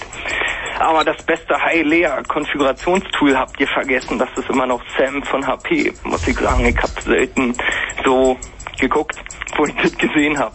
Das hat mich echt beeindruckt. Ich hatte zum Glück noch nicht so richtig viel mit HP zu tun. Ich war da mal eingeloggt und habe dann erschreckt festgestellt, dass das Ping-Binary in ETC liegt. Ja, und ja, dann da habe ich mich trocken ausgeloggt. Ja, aber das war in Anführungsstrichen gemeint. Das ist echt, müsst ihr euch mal angucken. Ja, aber was Smith, Smith ruht auch. einloggen Kenn, äh, kennst du den Smith auch von AIX?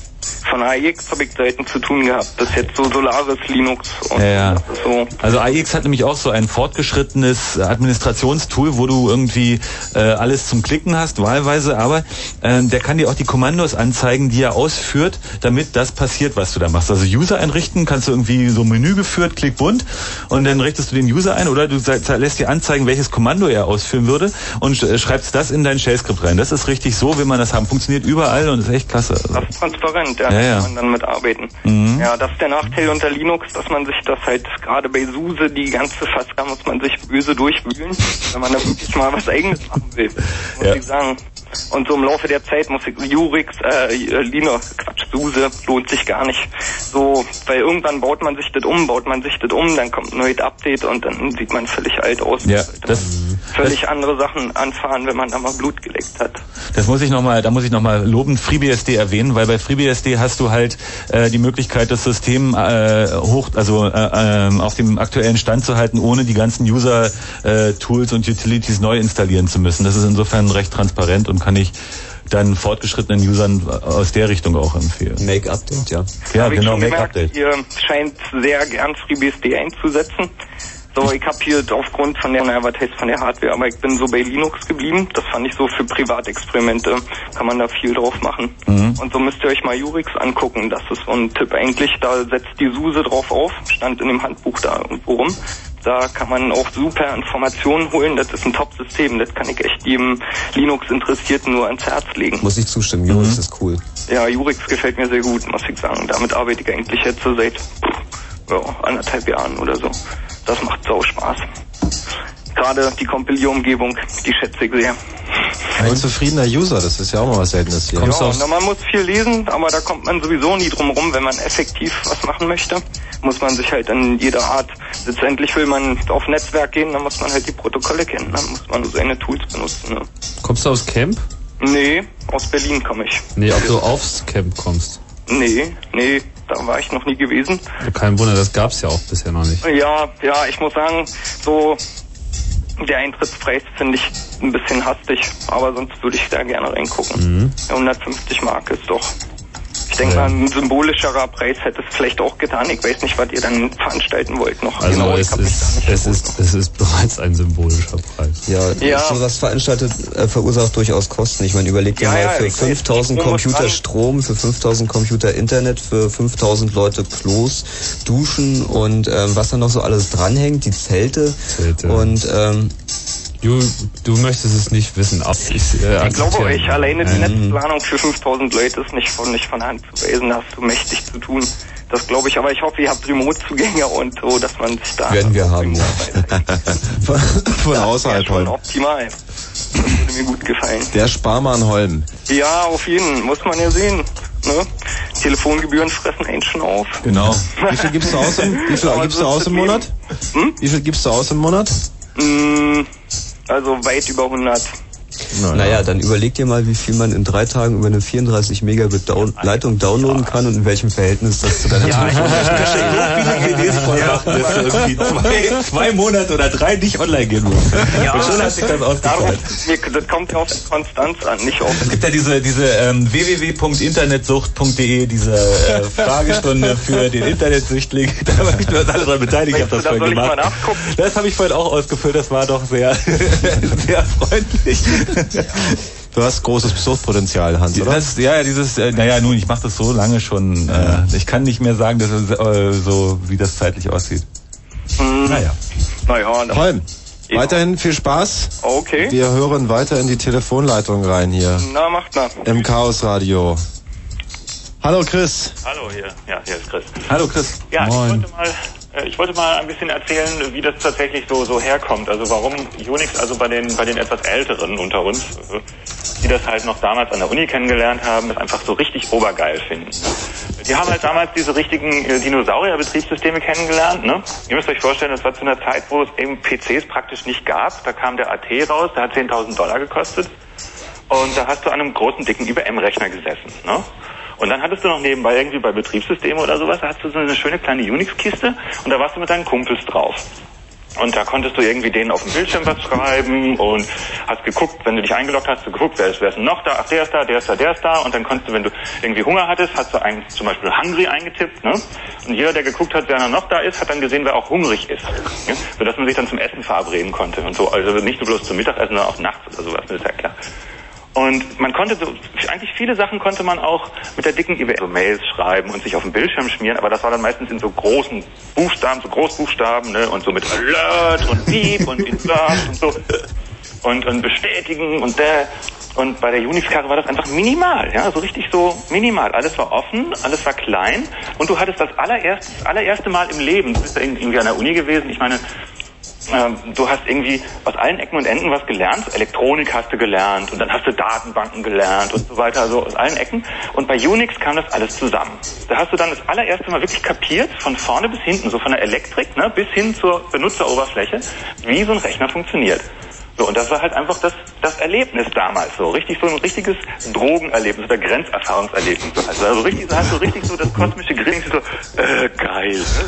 So, also, so wie, wie, wie, so, ein- wie, so ein, wie, so ein Kiffer, der sich irgendwas Blödes anguckt und das geil findet halt. Na, doch die Erleuchtung, eher religiös, oder?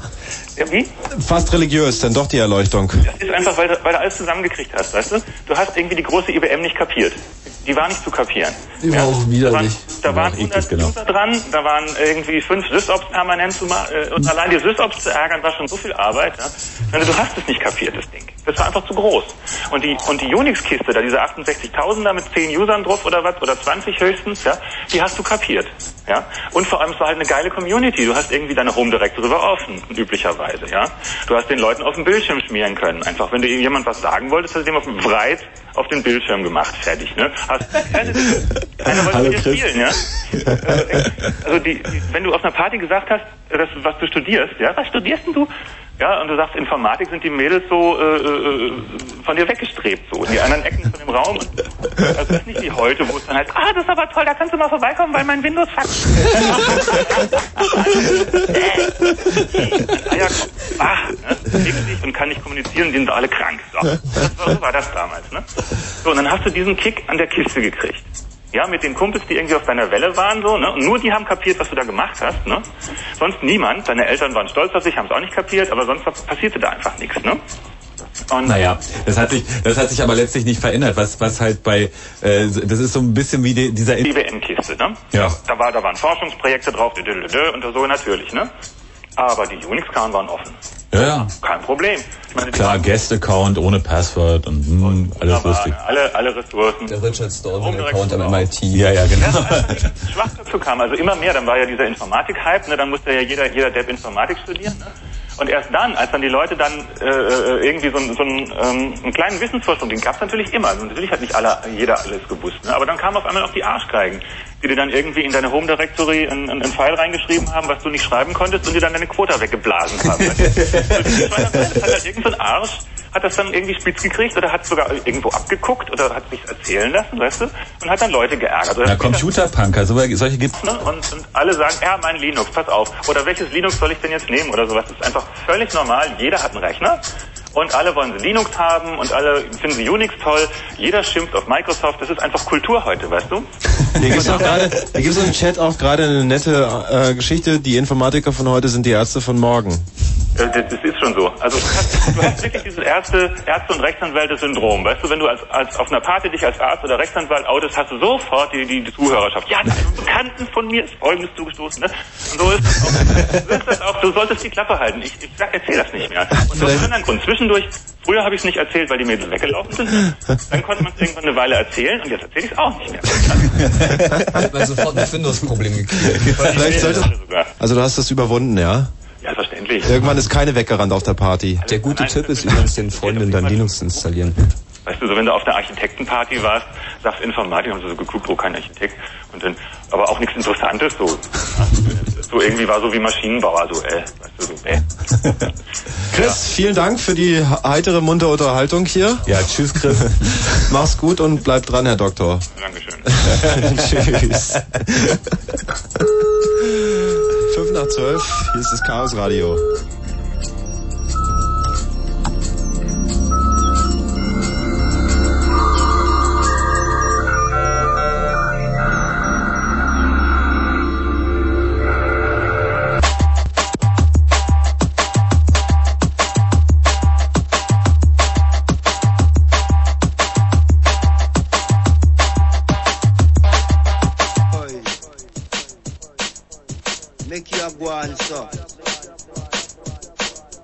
But you so chigga happy.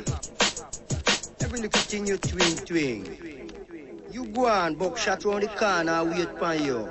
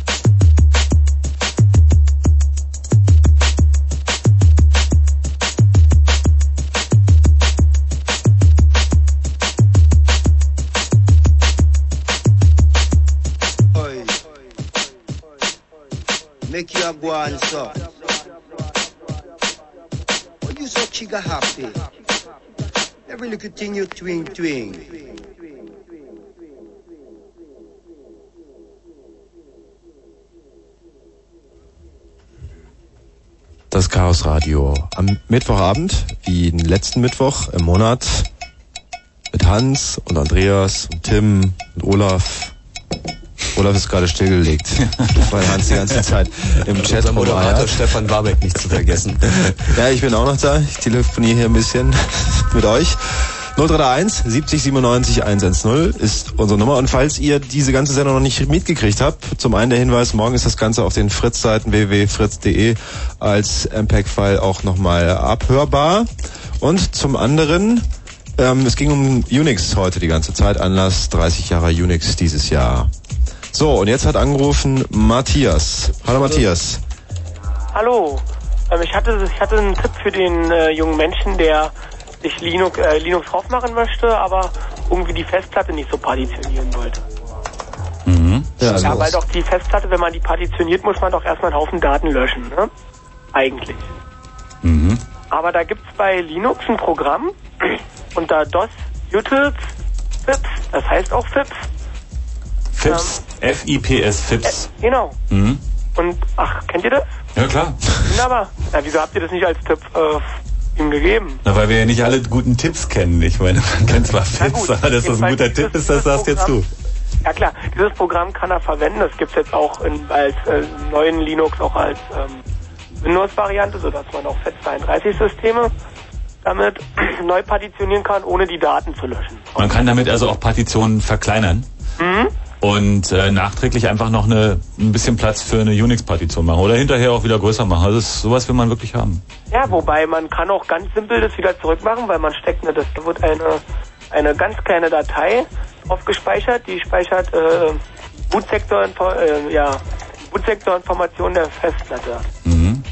Ich meine, der, der, das ist eben äh, das Gute an FIPS ist, dass es umsonst ist. Es gibt auch kommerzielle Tools wie Partition Magic oder so, die genau das gleiche tun, aber FIPS ist ftpsearch.lycos.com, äh, wie hieß es, pmagict.exe?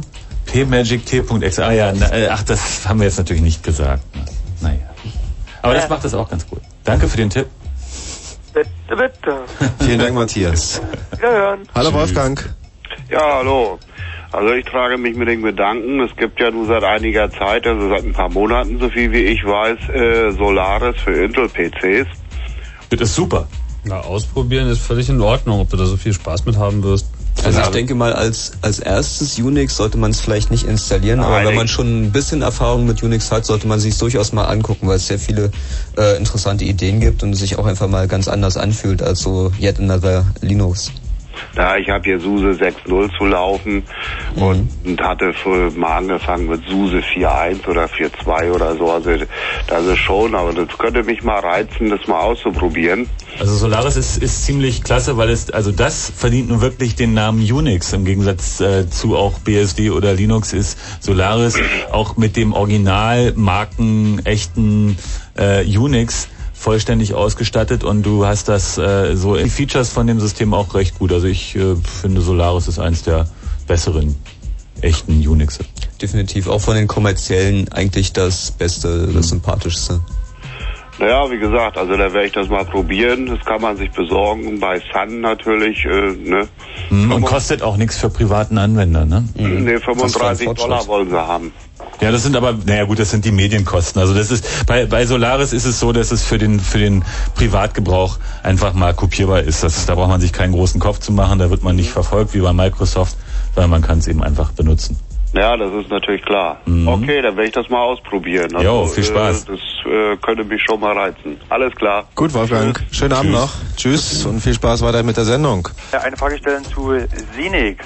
Könnt ihr da mal was drüber erzählen und was davon zu halten ist, dass jetzt alle Leute, die Sinix angewendet haben, plötzlich auf Windows-Netzwerke umsteigen? Also Sinix war der klägliche Versuch von Siemens irgendwie mit einem eigenen Unix-System im Markt irgendwie Fuß zu fassen. war nicht es war mehrere, es waren Mehrere. mehrere Systeme gleichzeitig. Sie haben, glaube ich, ursprünglich mit einem eigenen probiert.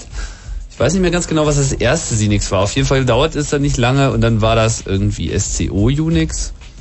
Irgendwann war, wurde also sozusagen SCO Unix gelabelt als Sinix verkauft mit den Siemens ja. Haben sie, das war glaube ich der letzte Schritt. Und da gab es noch irgendeiner dazwischen. Auf Also jeden Fall war das alles immer maßlos inkonsistent und Sinix ist vor allem kein Betriebssystem, sondern Sinix ist nur eine, ein Markenzeichen von Siemens für Ähm, aber man kann nicht wirklich sagen, es gibt das Sinix, sondern es gibt da verschiedene Abarten und ob es momentan akzeptabel ist, vermag ich so nicht zu sagen. Also, Also ich hören kann mir durchaus vorstellen, dass einige Versionen von Sinix noch schlimmer als ein NT-Server sind. ja, also es gibt bestimmt gute Gründe. Zumal wenn man dann irgendwie dreimal sich von Siemens neue Hardware und ein neues Sinix verkaufen hat, verkaufen lassen und jedes Mal was vollständig anderes bekommen hat, dann hat man irgendwann genug davon. Auf jeden Fall hat mich erstaunt, dass in den Copyright-Meldungen, ich habe nämlich, nämlich ein paar Jahre mit einem Sinix gearbeitet, Mhm. äh, in den Copyright-Meldungen stand Microsoft mit dabei. Ja, ja, das liegt daran, weil Microsoft eben an Xenix mal äh, äh, stark beteiligt war und äh, Siemens auch mal Xenix lizen- lizenziert hat und dann wahrscheinlich irgendwelche Utilities SCO mal rein. steht ja auch Microsoft. Ja, ja, klar, SCO ist ja Santa Cruz war ja ursprünglich. Geschichte dabei. Hast du auch so eine Sinix-Geschichte laufen? Nee, nee, zu Hause nicht, aber ich habe mal ein paar Jahre damit gearbeitet und in, einem, in einer staatlichen Vermessung mit Sinix und da hatte keine Ahnung von dem System. Da, da tauchten zum Beispiel Mail, ta taucht die Meldung auf You have Mail und keiner wusste damit was anzufangen. Und das auf Sinix. Ja, also auch scheiß Erfahrung mit dem Ding. Ja, naja. Timo, bist du ein echter Computerfreak? Hm, Fast, ja, aber Linux habe ich noch nicht, wenn es darum geht. Vielleicht solltest du vom 6. bis 8. August zum Camp gehen. Hast du davon gehört? Ich habe davon gehört, aber ich denke, das wird mir zu teuer sein. So viel Ahnung habe ich dann doch nicht. 130 Mark, Mensch. Mal sehen. Mal Da muss ja sehen. niemand überreden. Ich meine, die Leute. Ja. Mit dem Slash Camp.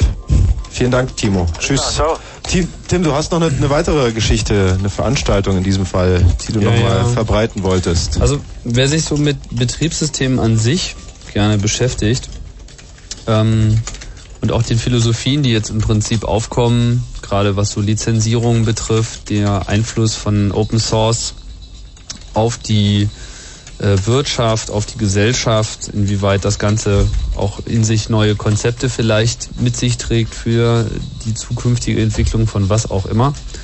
Der mag vielleicht am 16. und 17. Juli hier in Berlin ähm, auf eine Veranstaltung gehen im, oder auf das noch gleich, im Haus der Kultur. Buntes Programm.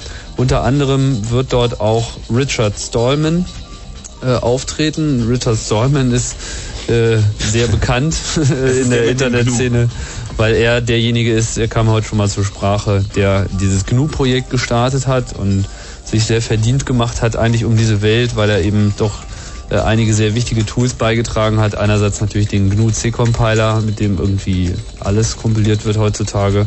Und ähm, Emacs. Emacs vor allem, den super intelligenten Editor.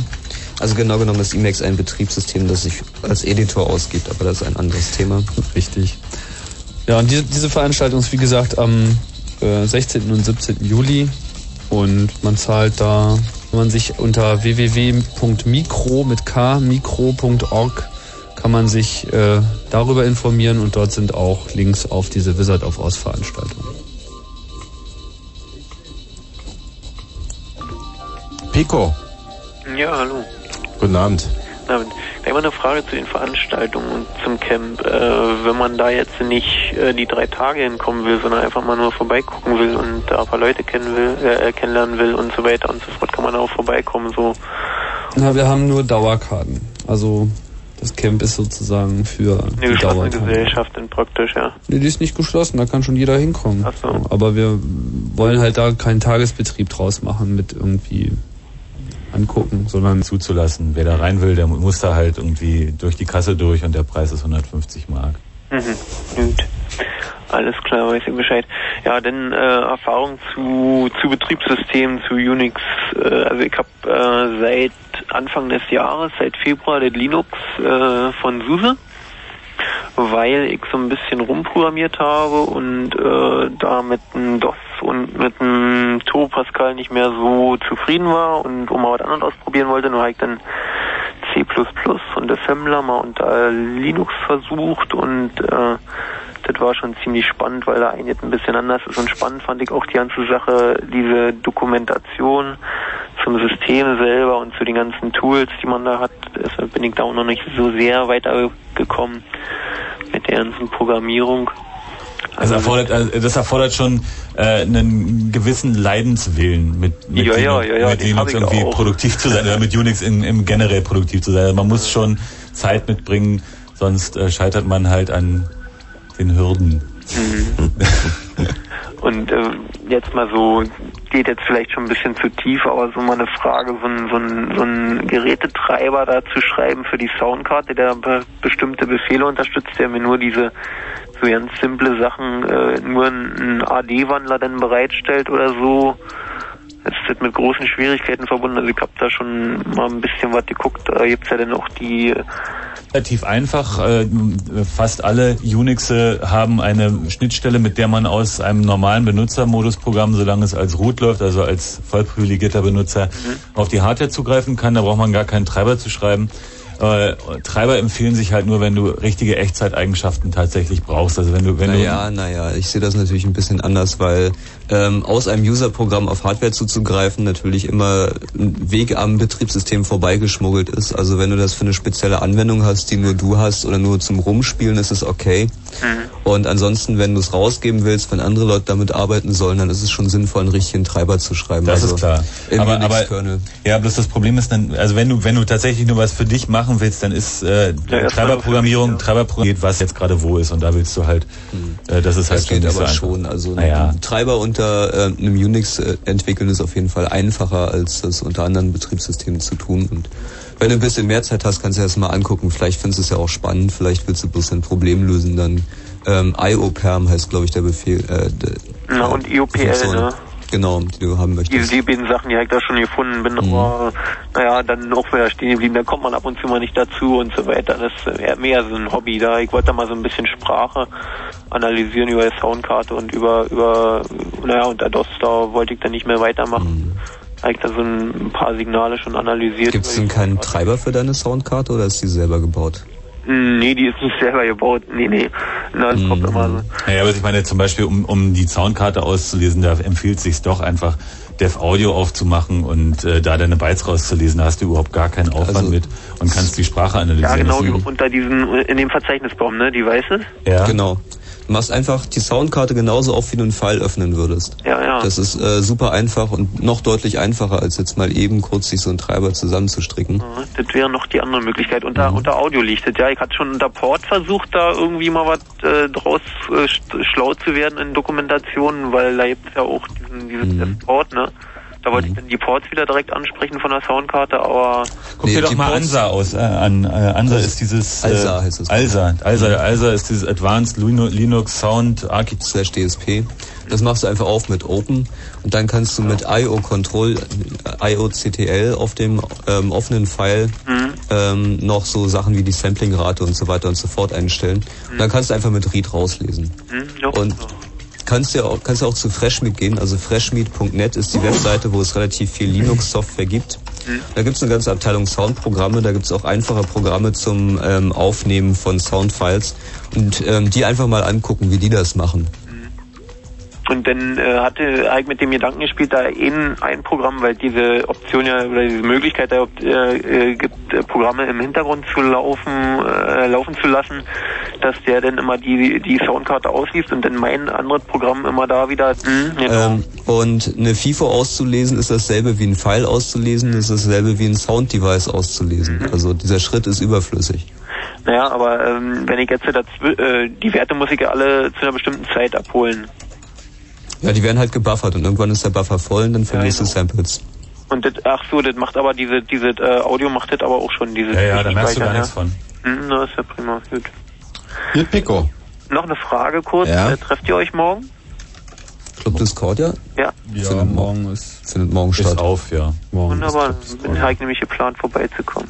Jo, ciao. Ist das was auch, was auch andere Leute interessieren könnte? Oder ist das so eine Insider? Naja, was heißt Insider? Das ist halt unser offener Donnerstag, der im, jetzt im CC Sinn kommt. Ist halt nett. Ist bei euch? Ist, Ist wo? Im CCC Berlin, Marienstraße 11. www.ccc.de slash Berlin. Genau. So, jetzt gibt's noch eine Rückfrage. Martin ist wieder dran und hat sich wahrscheinlich jetzt ähm, Linux aus dem Netz geholt. Okay. noch nicht. Aber du hast eine Frage dazu zur Installation. Ja, ähm, na einmal erstmal ähm, bei FreeBSD gibt's da auch irgendwie so Konfigurationstool wie Yast oder sowas? Bei BSD? Nee. Gibt's nicht. Also, äh, Eigentlich widersprechen Konfigurationstools der Philosophie von Unix. Ja, wie gesagt, abgesehen von, von ein, äh, einigen kommerziellen Tools, die wirklich sehr ausgewachsen sind, äh, äh, funktionieren die meisten Sachen eben nicht. Und äh, der Charme von, von Unity ist geändert. Das ist alles relativ transparent, wenn man da erstmal anfängt, mhm. äh, sich mit zu beschäftigen. Und diese Konfigurationstools, die sind alle immer sehr beschränkt in dem, was sie tatsächlich zu leisten also, vermögen. Das, das bei SUSE fand ich halt interessant, dass man ähm, erstmal, wenn man Einsteiger ist, dann kann man, nimmt man halt Konfigurationstool, aber hat natürlich trotzdem noch die Möglichkeit, sich nach und nach da an die eigentlichen Grundlagen da durchzuarbeiten. Mhm. Ja, ja, klar. Und bei FreeBSD, wenn du dann schon von vornherein so schwer ist, also zum Beispiel die Webmaster von unserer Uni, die schwören so auf Slackware Linux und ähm, naja, dann haben sie mir dann einmal mal empfohlen und ich habe probiert zu installieren und das war der absolute Horror, aber die, die ganzen Pfade, die waren völlig anders als bei SUSE und irgendwie war es eine völlig unge ungewohnte Umgebung und naja, ich meine, jeder, jeder muss sich da irgendwie sein, sein eigenes, seine eigene Umgebung schaffen. Wenn du mit SUSE zufrieden bist. Klassischer Umstieg oder? Probier's aus. Genau, tu es einfach. Probier's also aus, finde, frag nicht, was du benutzen sollst. Probier's einfach aus. Man, das, das, man hat einen viel größeren Lerneffekt, wenn man gar nicht mhm. so viel fragt, sondern einfach ausprobiert. Das ist so diese genau. Hands-on-Experience und da, das ist das, worüber man nachdenken sollte. Also irgendwie, wo kriege ich jetzt die CD her, ist dabei viel wichtiger als welche CD äh, hole ich mir denn vielleicht. Da bleibt man irgendwie ein bisschen stecken. Was? Na und ähm, na, den Rechner könnte ich dann direkt in der Uni unterstellen. Das heißt, ähm, ich habe dann eigentlich gar nicht eingeplant, mir erst irgendeine CD zuzulegen. Wie kann man denn Linux dann direkt aus dem Netz installieren? Ja, du ziehst dir eine Boot Bootdiskette, äh, bootest die mit deinem Rechner und dann installierst du über FTP. Das geht äh, bei allen modernen Linux-Unix-Varianten geht das. Ja, also muss man sich dann irgendeinen TAR-File oder GZ-File runtersaugen? so ein menügesteuertes Programm, was man auch verstehen kann. Also das ist nicht, nicht irgendwie besonders kompliziert und da kann man dann halt sagen, irgendwie, ich will mein System einrichten und ich will das über FTP machen und dann ist das alles schon voreingestellt, dann sagst du mach und dann macht er das. Und dann hast du nach einer, je nachdem wie, wie breit deine Anbindung ist, hast du dann halt nach irgendwie Zeit X hast du ein bootbares System. Okay, Martin. Aufwand. Na gut, ich probier's. Vielen Dank für deinen Anruf. Schönen Abend noch. Mach's Tschüssi. gut. Auf die Konfigurationstools muss ich halt jetzt noch ein bisschen eingehen. Also ich habe festgestellt, dass Textfiles eigentlich sehr viel geeigneter sind als Konfigurationstools, um mit verschiedenen Konfigurationen rumzuspielen. Erstens kann man sich mal eben eine Kopie von dem File machen und ein bisschen dran rumspielen und wenn es nicht funktioniert, macht man die alte wieder drüber. Zweitens kann man Kommentare in so einen File reinschreiben und kann dann an der Stelle also hier mal komplett rauslöschen, neu reinschreiben. Und man kann sich das auch gar nicht so strukturieren, wie man das möchte. Man ist äh, vorgeschrieben, diese Menüs zu verwenden, kann es nicht so aufteilen, wie man das gerne will und so weiter und so fort. Also die Konfigurationsfiles sind eigentlich ein viel direkteres Interface zum System. Es ist nun mal so, dass ähm, Computer in Text programmiert werden und nicht in Grafik und alles, was man in Grafik macht, hält einem vom System ab. Wir reden gleich weiter über Unix und die Probleme. Ihr könnt weiterhin anrufen, wartet vielleicht noch drei Minuten unter 0331 70 97 110. Hier gibt's gleich erstmal die neuesten Nachrichten.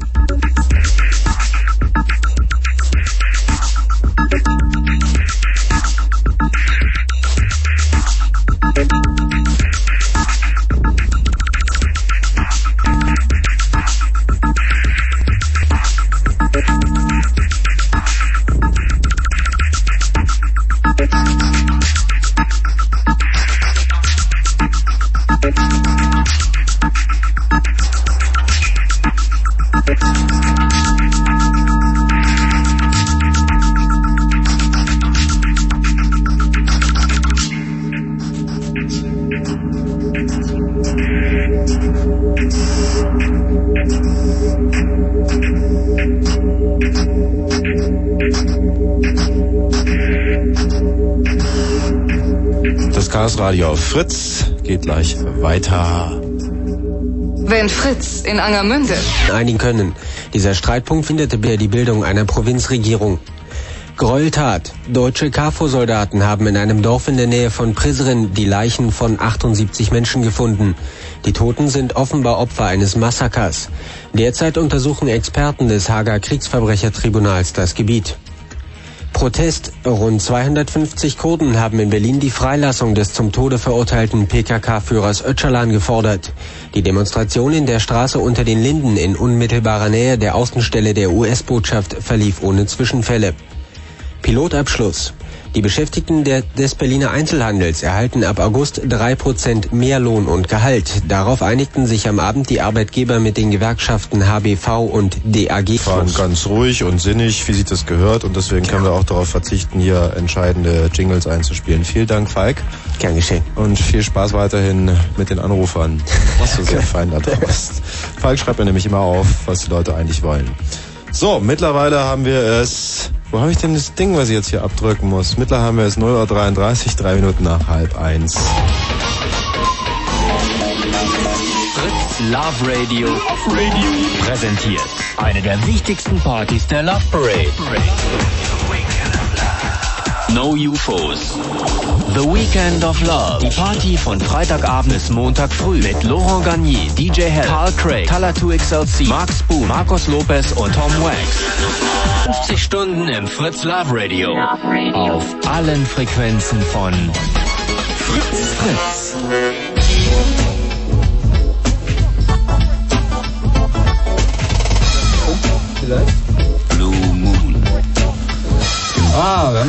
Noch ein halbes Stündchen haben wir hier im Chaos Radio an diesem wunderschönen dunklen Mittwochabend, wo es ging schon zweieinhalb Stunden über das Betriebs Betriebssystem Unix. Ihr könnt weiterhin anrufen oder euch unter www.fritz.de in den WeChat einschalten, wo ihr auch auf Hans CR40 trifft. Chaos Radio 40. Ja, wir haben ja auch irgendwie schon. Wir haben immer noch rufbar, das sind schon einige. Wir haben auch die meisten der alten Sendungen mittlerweile als MPEG, aber aus Gründen, die ich euch lieber nicht erkläre, sind sie immer noch nicht auf dem Server. ähm, auf dem Camp werden die auf jeden Fall zu haben sein. Und ähm, ja, wir hoffen, dass wir die auch bald irgendwie auf den Server heben können. Auch die Ausgabe 40 wird es morgen wieder als MPEG freigeben bei uns. Genau. 0331 70 97 110 ist die Nummer und manchmal muss man ein bisschen länger warten und deswegen darf man nicht so schnell auflegen. Simon hat angerufen. Hallo Simon. Hallo, guten Morgen. Guten Morgen. Ah, hier ist mir schon wieder morgen. Oh. Ja. Nee, morgen ist erst, wenn man geschlafen hat. Hast du schon geschlafen? Äh, ist SCU Unix leidet sehr stark darunter, dass es äh, schon sehr alt ist und äh, irrsinnig viel Ballast von Xenix und von diesem dieser Irrung der Open Open Bewegung und jener äh, belastet ist. Dadurch äh, hast du halt ein ziemliches Chaos. Und insofern äh, würde ich für den Anfang eigentlich eher Linux oder BSD oder irgendwas empfehlen, was ein bisschen, äh, ein bisschen, ähm, sage ich mal, mh, handlicher ist. Also SCO Unix ist mehr so ein kommerzielles Unix, wenn man irgendwie bestimmte Steuerberater-Software laufen Kein- lassen möchte oder kein so. Source Code. Also es ist eigentlich Ja. es ist langweilig, weil du hast da einfach keinen Source Code dabei. Und das ist der eigentliche Spaß, irgendwas zu entdecken, wie es funktioniert und dann auch mal nachzuschauen, wie es denn tatsächlich gemacht ist. Ah, okay. Und ohne Dokumentation kriegt man die. Da ist auch noch ein bisschen was von Legato dabei und von X-Open. Ja, Legato ist Backup-Software. Na, es ist halt so kommerzielle Sachen. Macht nicht so viel Spaß, würde ich sagen. Ja. Also und gerade von den kommerziellen Unixen machen, machen andere auch mehr Spaß als SCO oder der ganze. Aha. Wo hast denn das Zeug her, wenn du nicht weißt, was drin ist? Ähm, ich habe mein Praktikum gemacht und die hatten CDs dort rumliegen und da konnte ich mir welche mitnehmen. Ja. so kommt man zu den CD-ROMs. Simon, vielen Dank für deinen Anruf. Okay, Dankeschön. Mach's gut. Tschüss. Hallo Martin. Ja, hallo. Ich habe eine Frage, die vielleicht nicht nur Unix betrifft, sondern auch vom Prinzip her alle Betriebssysteme. Du hast ja viel von Internet die Rede und, und äh, was vor den Nachrichten gesagt wurde. Ich, bin, ich arbeite auch irgendwie die Verbindung zum Modem oder zur E ISDN-Karte. Wie, wie funktioniert das in den Browsern? Braucht man da einen Treiber, der im Hintergrund läuft? Oder Na, die Browser haben damit sowieso erstmal nichts zu tun. ja, das ist klar. Die Browser zeigen ja nur die HTML-Seiten an. Genau, du musst also das Netzwerk von dem Betriebssystem, das unter dem Browser drunter liegt, konfigurieren. Das ist natürlich bei jedem verschieden. Also Der Browser fragt dann das Netzwerk ab. nee, der, der, der fragt nicht das Netzwerk ab, sondern der hat eine definierte Schnittstelle, mit der er auf das Netzwerk zugreift. Und das Netzwerk musst du aber im Betriebssystem konfigurieren, weil so, du könntest ja noch ein anderes Programm haben, das Internetdienste verwendet, wie zum Beispiel einen Mailreader oder Telnet oder irgendetwas anderes und das will ja auch auf das Netzwerk zugreifen. Und deswegen gibt es da eine standardisierte Schnittstelle, über die die das alles machen. Und darum, der macht im Source Code einen ähm, Funktionsaufruf, so Socket, Dann wird ein Socket erzeugt und dann sagt er Connect und dann verbindet ähm, der die Verbindung, die TCP/IP-Verbindung und ähm, auf welches Gerät das jetzt zugreift, ob das jetzt auf ein Modem oder eine Netzwerkkarte oder eine ISDN-Karte und so weiter und so fort zugreift. Das macht dann das Betriebssystem. Das macht das Betriebssystem. Dafür ist ein Betriebssystem ja auch zuständig, dich von der Hardware, die da drunter liegt, zu abstrahieren. Genau dasselbe wie mit der Soundkarte. Warum soll man da irgendwie auf den IO-Ports rumspielen? Man macht einfach Dev DSP auf und ganz egal, welche Soundkarte das ist, es funktioniert einfach. Ja. Martin? Gut, ja. Alles geklärt soweit? Hört sich gut an, ja. Ja, siehst du, gleich ransetzen und ausprobieren. Danke. Viel Spaß am Gerät. Schöne Nacht noch dann. Ja, also, Und äh, da sollte dann irgendwie MATLAB drauf gefahren werden und äh, es, es sollte dann auch mal ein neues AX drauf gemacht werden. War so ein altes 3.2, sollte 4.2 drauf und dann haben wir uns bemüht. Ich habe das Ding ja auch geerbt und habe vorher mit Unix und nie was zu tun gehabt äh, und auf jeden Fall bei IBM angerufen und die sagen dann, ja, was welche Kiste ist das denn? Äh, die kennen die jede Kiste persönlich genau, die haben ja Nummern, äh, diese Risk Station und ähm, ja, dann war die erste Auskunft, AX42 kostet 5000 Mark. Also das war für uns viel zu teuer. Da kriegst du ja zwei PCs für mit Linux. ja. Also wurde irgendwie gesagt, nee, das machen wir denn nicht. Und dann riefen die nochmal an und meinten, ach nee, das wäre doch wohl eine Campus-Lizenz möglich. Die kostet nur 200. Ja, die dürfen sie doch jetzt. ja, ihr habt ja Geld bezahlt, ihr dürft das jetzt kopieren. Ja, wie denn? Wo denn? Wo gibt's denn die, die CDs? Ja, besorgen sich die doch irgendwo. Ich sage, ja, das, wie denn? Wo? Ja, Sie werden doch wohl irgendwie wen kennen, der diese äh, CDs hat. Ja, dann haben wir dann erfahren, dass das Rechenzentrum bei uns die vorhält. Und dann durften wir uns die da abholen und äh, selbst noch kopieren. Also Geld hatten wir bezahlt und äh, dann durften wir die endlich mal kopieren. Ja, und dann gab es die nächste große Pleite, denn brauchten wir nämlich einen ganz wichtigen Schlüssel. Du kannst diese Kisten nämlich überhaupt nicht booten von CD, wenn du diesen Schlüssel nicht hast. Da ist also ein Schalter dran, so ein Wartungsschalter. und wenn du den nicht auf Wartung umlegen kannst, dann macht die einfach gar nichts, die Kiste. Die läuft einfach nur vor sich hin und bootet nicht. Naja, dann hatten wir, als er dann geknackt war und diese CD im Laufwerk lag, dann konnte man endlich mal ein 4.2 booten. Naja, und vorhin hattet ihr ja auch diesen, diesen Smith angesprochen. Also da muss ich auch sagen, weil ich da auch ins kalte Wasser gesprungen bin, das ist eigentlich ein nettes Tool. Da kann man sehr gut mitarbeiten. Also wer keine Ahnung von Unix hat und das Ding vorfindet, der hat eigentlich schon ganz gut gewonnen. Ja, das Problem bei diesen Konfigurationstools ist ja auch, dass sie alle anders sind. Also man kann bei jedem Unix mit dem Befehl ifconfig seine IP-Adresse einstellen, mit dem Befehl root seine Router einstellen und dann hat man Internet. Und die Konfigurationstools sind halt alle anders. Das heißt, die Konfigurationstools muss man jedes Mal neu lernen. Dort hingegen, wenn man sich irgendwann mal angeguckt hat, wie das da drunter funktioniert, kommt man eigentlich überall klar. Klar, das macht's mit der X, das scheint ja wohl auch ein, ein richtiges Unix zu sein, aber äh, Linux kenne ich nicht halt. Aber durch diese Spezialhardware, die du da vorfindest von IBM, ist das natürlich doch schon ein ganz schöne, ganz schöner Aufstand, den du da machen musst. Ne? Und da kostet auch ein SIM-Modul auch ein Vielfaches von so einem Modul, was du hier für einen PC mal kurz nachrüstest.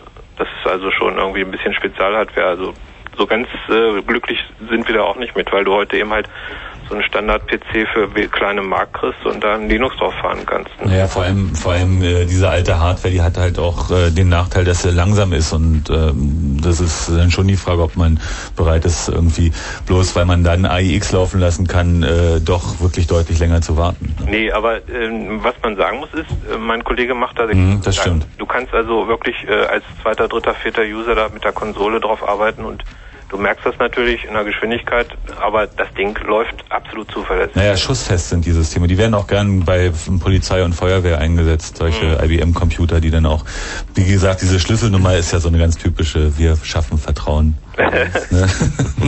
War auch schwer zu knacken übrigens. Ja, ja. Haben dann eine Weile gebastelt. ja. ja, gut, das dazu.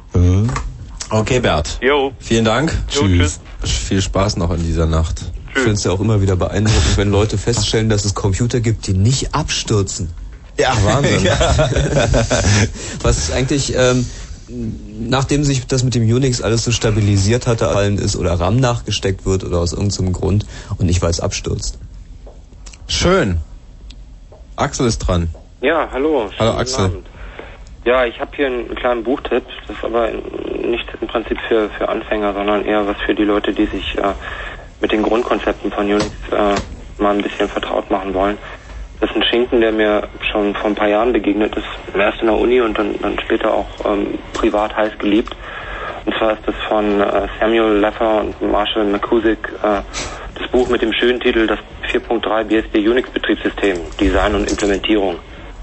Und ähm, ja, ich meine, auch wenn, wenn da so die aktuellen Sachen, die man also, also aktuelle Probleme, die man so mit seinem täglichen Linux Der Auflage von das ist, äh, äh, das gibt jetzt eben The Design and Implementation of the 4.4 BSD Operating System.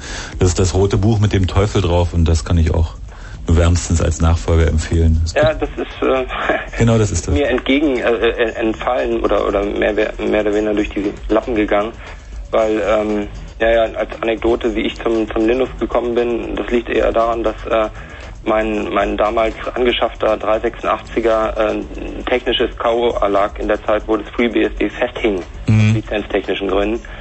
Und äh, so stand der Rechner in der Ecke und das Buch wurde dann auch nicht mehr benutzt. Das wurde also von mir alles angeschafft in, in äh, Erwartung von FreeBSD. Und äh, dann Ja, ja. kam nichts, ne? Ja, das hat echt. Zum Leben erweckt. Ja, ja. Das ist übrigens auch ein hübscher Vorteil von Linux. Also mein, die meiste Zeit, die ich auf Arbeit äh, übrig habe, dann mit, mit äh, die, die übrig bleibt bei den normalen täglichen Dingen, ist dann äh, im Keller halt ähm, alte Hardware zusammenklauben und daraus nette Router basteln. Also wenn man auch Angst hat vom Konfigurieren eines Linux-Systems, äh, das macht man einmal und dann laufen die Kisten. Und es läuft halt auch auf alter Hardware. Und äh, auch wenn man sich sowas wie einen kleinen Prince-Booler oder irgend so, so eine Sache, einen Drucker, den man nur mit, mit paralleler Schnittstelle hat und den hängt man ins Netz äh, mit, mit irgendeinem, irgendeinem kleinen 386er, der nur von Floppy bootet. Ähm, solche Sachen kann man wunderbar damit basteln. Ne? Ja, und das Schöne ist, dass man halt immer mit Telnet drauf dem zu Hause. Und zwar eine alte MX2. Ähm, das ist ähm, ein Berliner Satzunternehmen, Satzrechenzentrum, mal ein bisschen Werbung zu machen. nein, nein, aber äh, es ist äh, Druckvorstufe und wir haben also auch noch ein BS2000 da und so, so richtig geil. Ah. Und, ähm, aber da auch hat sich Linux wieder bewährt. Also es ist verdammt schwierig, so ein, so ein Zoo an Betriebssystemen, also vom BS2000 über Batch-Satz, ne, ähm, über, über Suns ähm, bis hin zu, zu Macs und, und äh, PCs, wo es ja mittlerweile auch äh, FileMaker und solche Sachen ordentlich drauf gibt, äh, die alle unter einen Hut zu bringen, also sagen wir, mit einem File-Server oder so, dass man halbwegs die, die, die Dokumente untereinander scheren kann, ist nicht so einfach. Wenn man Linux man muss es konfigurieren, aber wenn es dann mal läuft, dann ist es echt effizient. dann, also man, man richtet ein und es läuft. Oh. Ähm, zum Punkt Einrichtung habe ich, äh, weiß nicht, ob euch sowas mal begegnet ist. Vor ungefähr zehn Jahren habe ich mit Motorola-Kisten angefangen zu arbeiten und die haben das sehr schön gelöst. Die haben sich nämlich, ähm, da gab es ja damals noch keine grafischen Oberflächen, also wenigstens nicht in dem Sektor. Ähm, die haben einen privilegierten Account gehabt namens Sysadmin und haben alle Aufgaben, die täglichen Aufgaben eines Administrators in Form von Shell-Skripten zusammengefasst. Also der normale Mensch konnte sich dann über diese Menüsysteme durchhangeln und konnte ähm, seine Konfiguration vornehmen. Und der Fortgeschrittene, der konnte kurzerhand in die Shell-Skripte reingucken und, und ähm, nachforschen, wie, wie geht das eigentlich? Ja, ja. The Unix Way. Ähm, das ist etwas, dass wir das anbieten, aber ich lerne dabei nichts. Ja, das ist nicht transparent. Ne? Da hast du dann irgendwie ganz tolle Oberfläche. Bei und- Yast, das geht gerade noch so. Da gibt's ja dann die rc.config, wo Yast ja alles reinschreibt, was es so tut. Und dann auch jede Menge Skripte, die, ähm, von Yast ausgeführt werden, wenn irgendwas geändert wird. Und auch in die Skripte kann man eigentlich reingucken und sich angucken, was passiert da eigentlich. Ist natürlich schon äh, eine ganz schöne Menge Code, die man sich da angucken muss, um das alles zu verstehen. Aber es geht auch schon noch. Ja, Also ich habe mich jetzt vor ungefähr zwei Tagen die Platze geärgert über Red Hat. Ähm, da sie ja mittlerweile auch versuchen, mit Druck das Linux-Conf da reinzubringen, damit die normalen Leute damit, in Anführungszeichen normalen Leute mit umgehen können, ähm, haben sie da auch die ganzen ähm, RC-Boot-Skripte umgeschrieben und überall ein, ein if, if entdeckt. Ja, ist auf dem System, aber das habe ich natürlich nicht benutzt.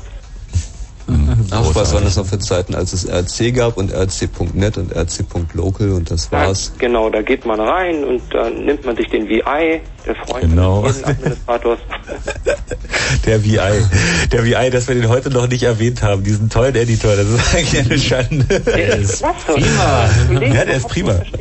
So, äh, ich meine, es gibt ja auch so hübsche Hilfen dafür. Also Ja, aber pass auf, der VI, weißt du, als Computeranwender, wenn du so interaktive Computer von heute kennst, erwartest du nicht, dass du den Editor startest, den Systemeditor, und wenn du eine Taste drückst, dann piept er.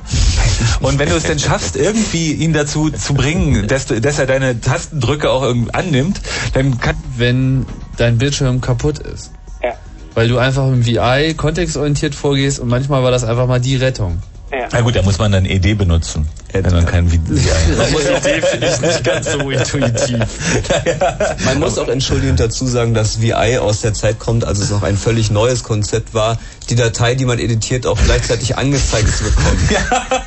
Ich meine, am- Unix fing an mit Druckerterminals, da gab es ja. sowas wie einen Bildschirm. Not a typewriter.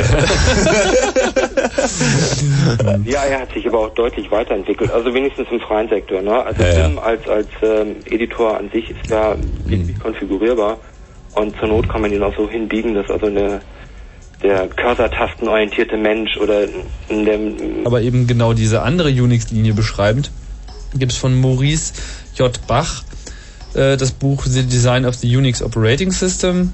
Äh, bei Prentice Hall ist das rausgekommen und das ist im Prinzip die System 5 Bibel. Also dieser McCusick war halt irgendwie die BSD-Bibel und äh, das ist sozusagen das äh, zugehörige Buch auf der anderen Linie. Guck gerade, ich glaube, der Bach steht bei mir in der zweiten Reihe.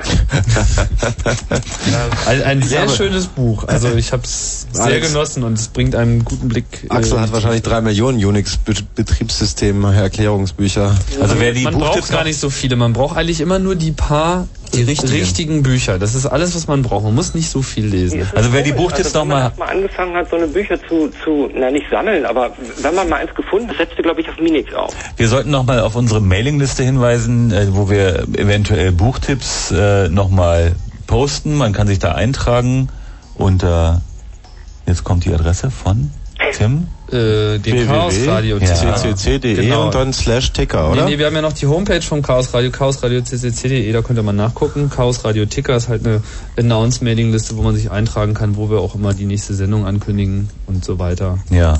Ja. Und da versuchen wir dann auch immer Feedback zu senden, wenn wir nicht gerade mal wieder von... Du kannst uns ja vielleicht auch mal deine ähm, Bücherliste schicken, was du so im Schrank zu stehen hast. Und Ja, gerne. Genau, die Ja. posten wir dann gerne. Ja. Überhaupt schickt uns Vielen Dank. mehr Feedback. Schickt uns per Post, genau. Man, äh, was, was mich so ein bisschen immer irritiert ist, hat ein äh, Installationsversuchen. Ähm, ja, ich weiß nicht so, was man davon halten soll. Ähm, ich, ich beobachte das eher mit Sorge. Also ein gutes Buch, mal jetzt abgesehen davon, dass man sich da auch ähm, ein bisschen mal detaillierter fortbilden kann. Also als, als mit einer Zeitschrift, wo also nur drin steht, jetzt irgendwie die CD ein und booten sie und bums haben die KDE vor der Nase. Naja, bloß ich meine, das Ausprobieren ist natürlich auch eine sehr wertvolle Geschichte. Klar muss man sich auch informieren, wie es tatsächlich funktioniert, aber ausprobieren ist in Ja, jedem aber es geht Fall. schon ein bisschen weiter. Und wenn ich dann ausprobiere und ich stöße auf ein Problem, äh, stoße auf ein Problem, dann, dann, dann wird mir da auch geholfen. In der Zeitschrift in der Regel nicht. Ne? Ja, das ist klar. Naja, aber besser in der Zeitschrift wird erklärt, dass das ganz einfach ist und dann probieren die, die Lehrmathematiker. Vielen Dank, Axel. Eine schöne Nacht noch. Schönen Abend noch, ne? Ja, gleichfalls. Tschüssi.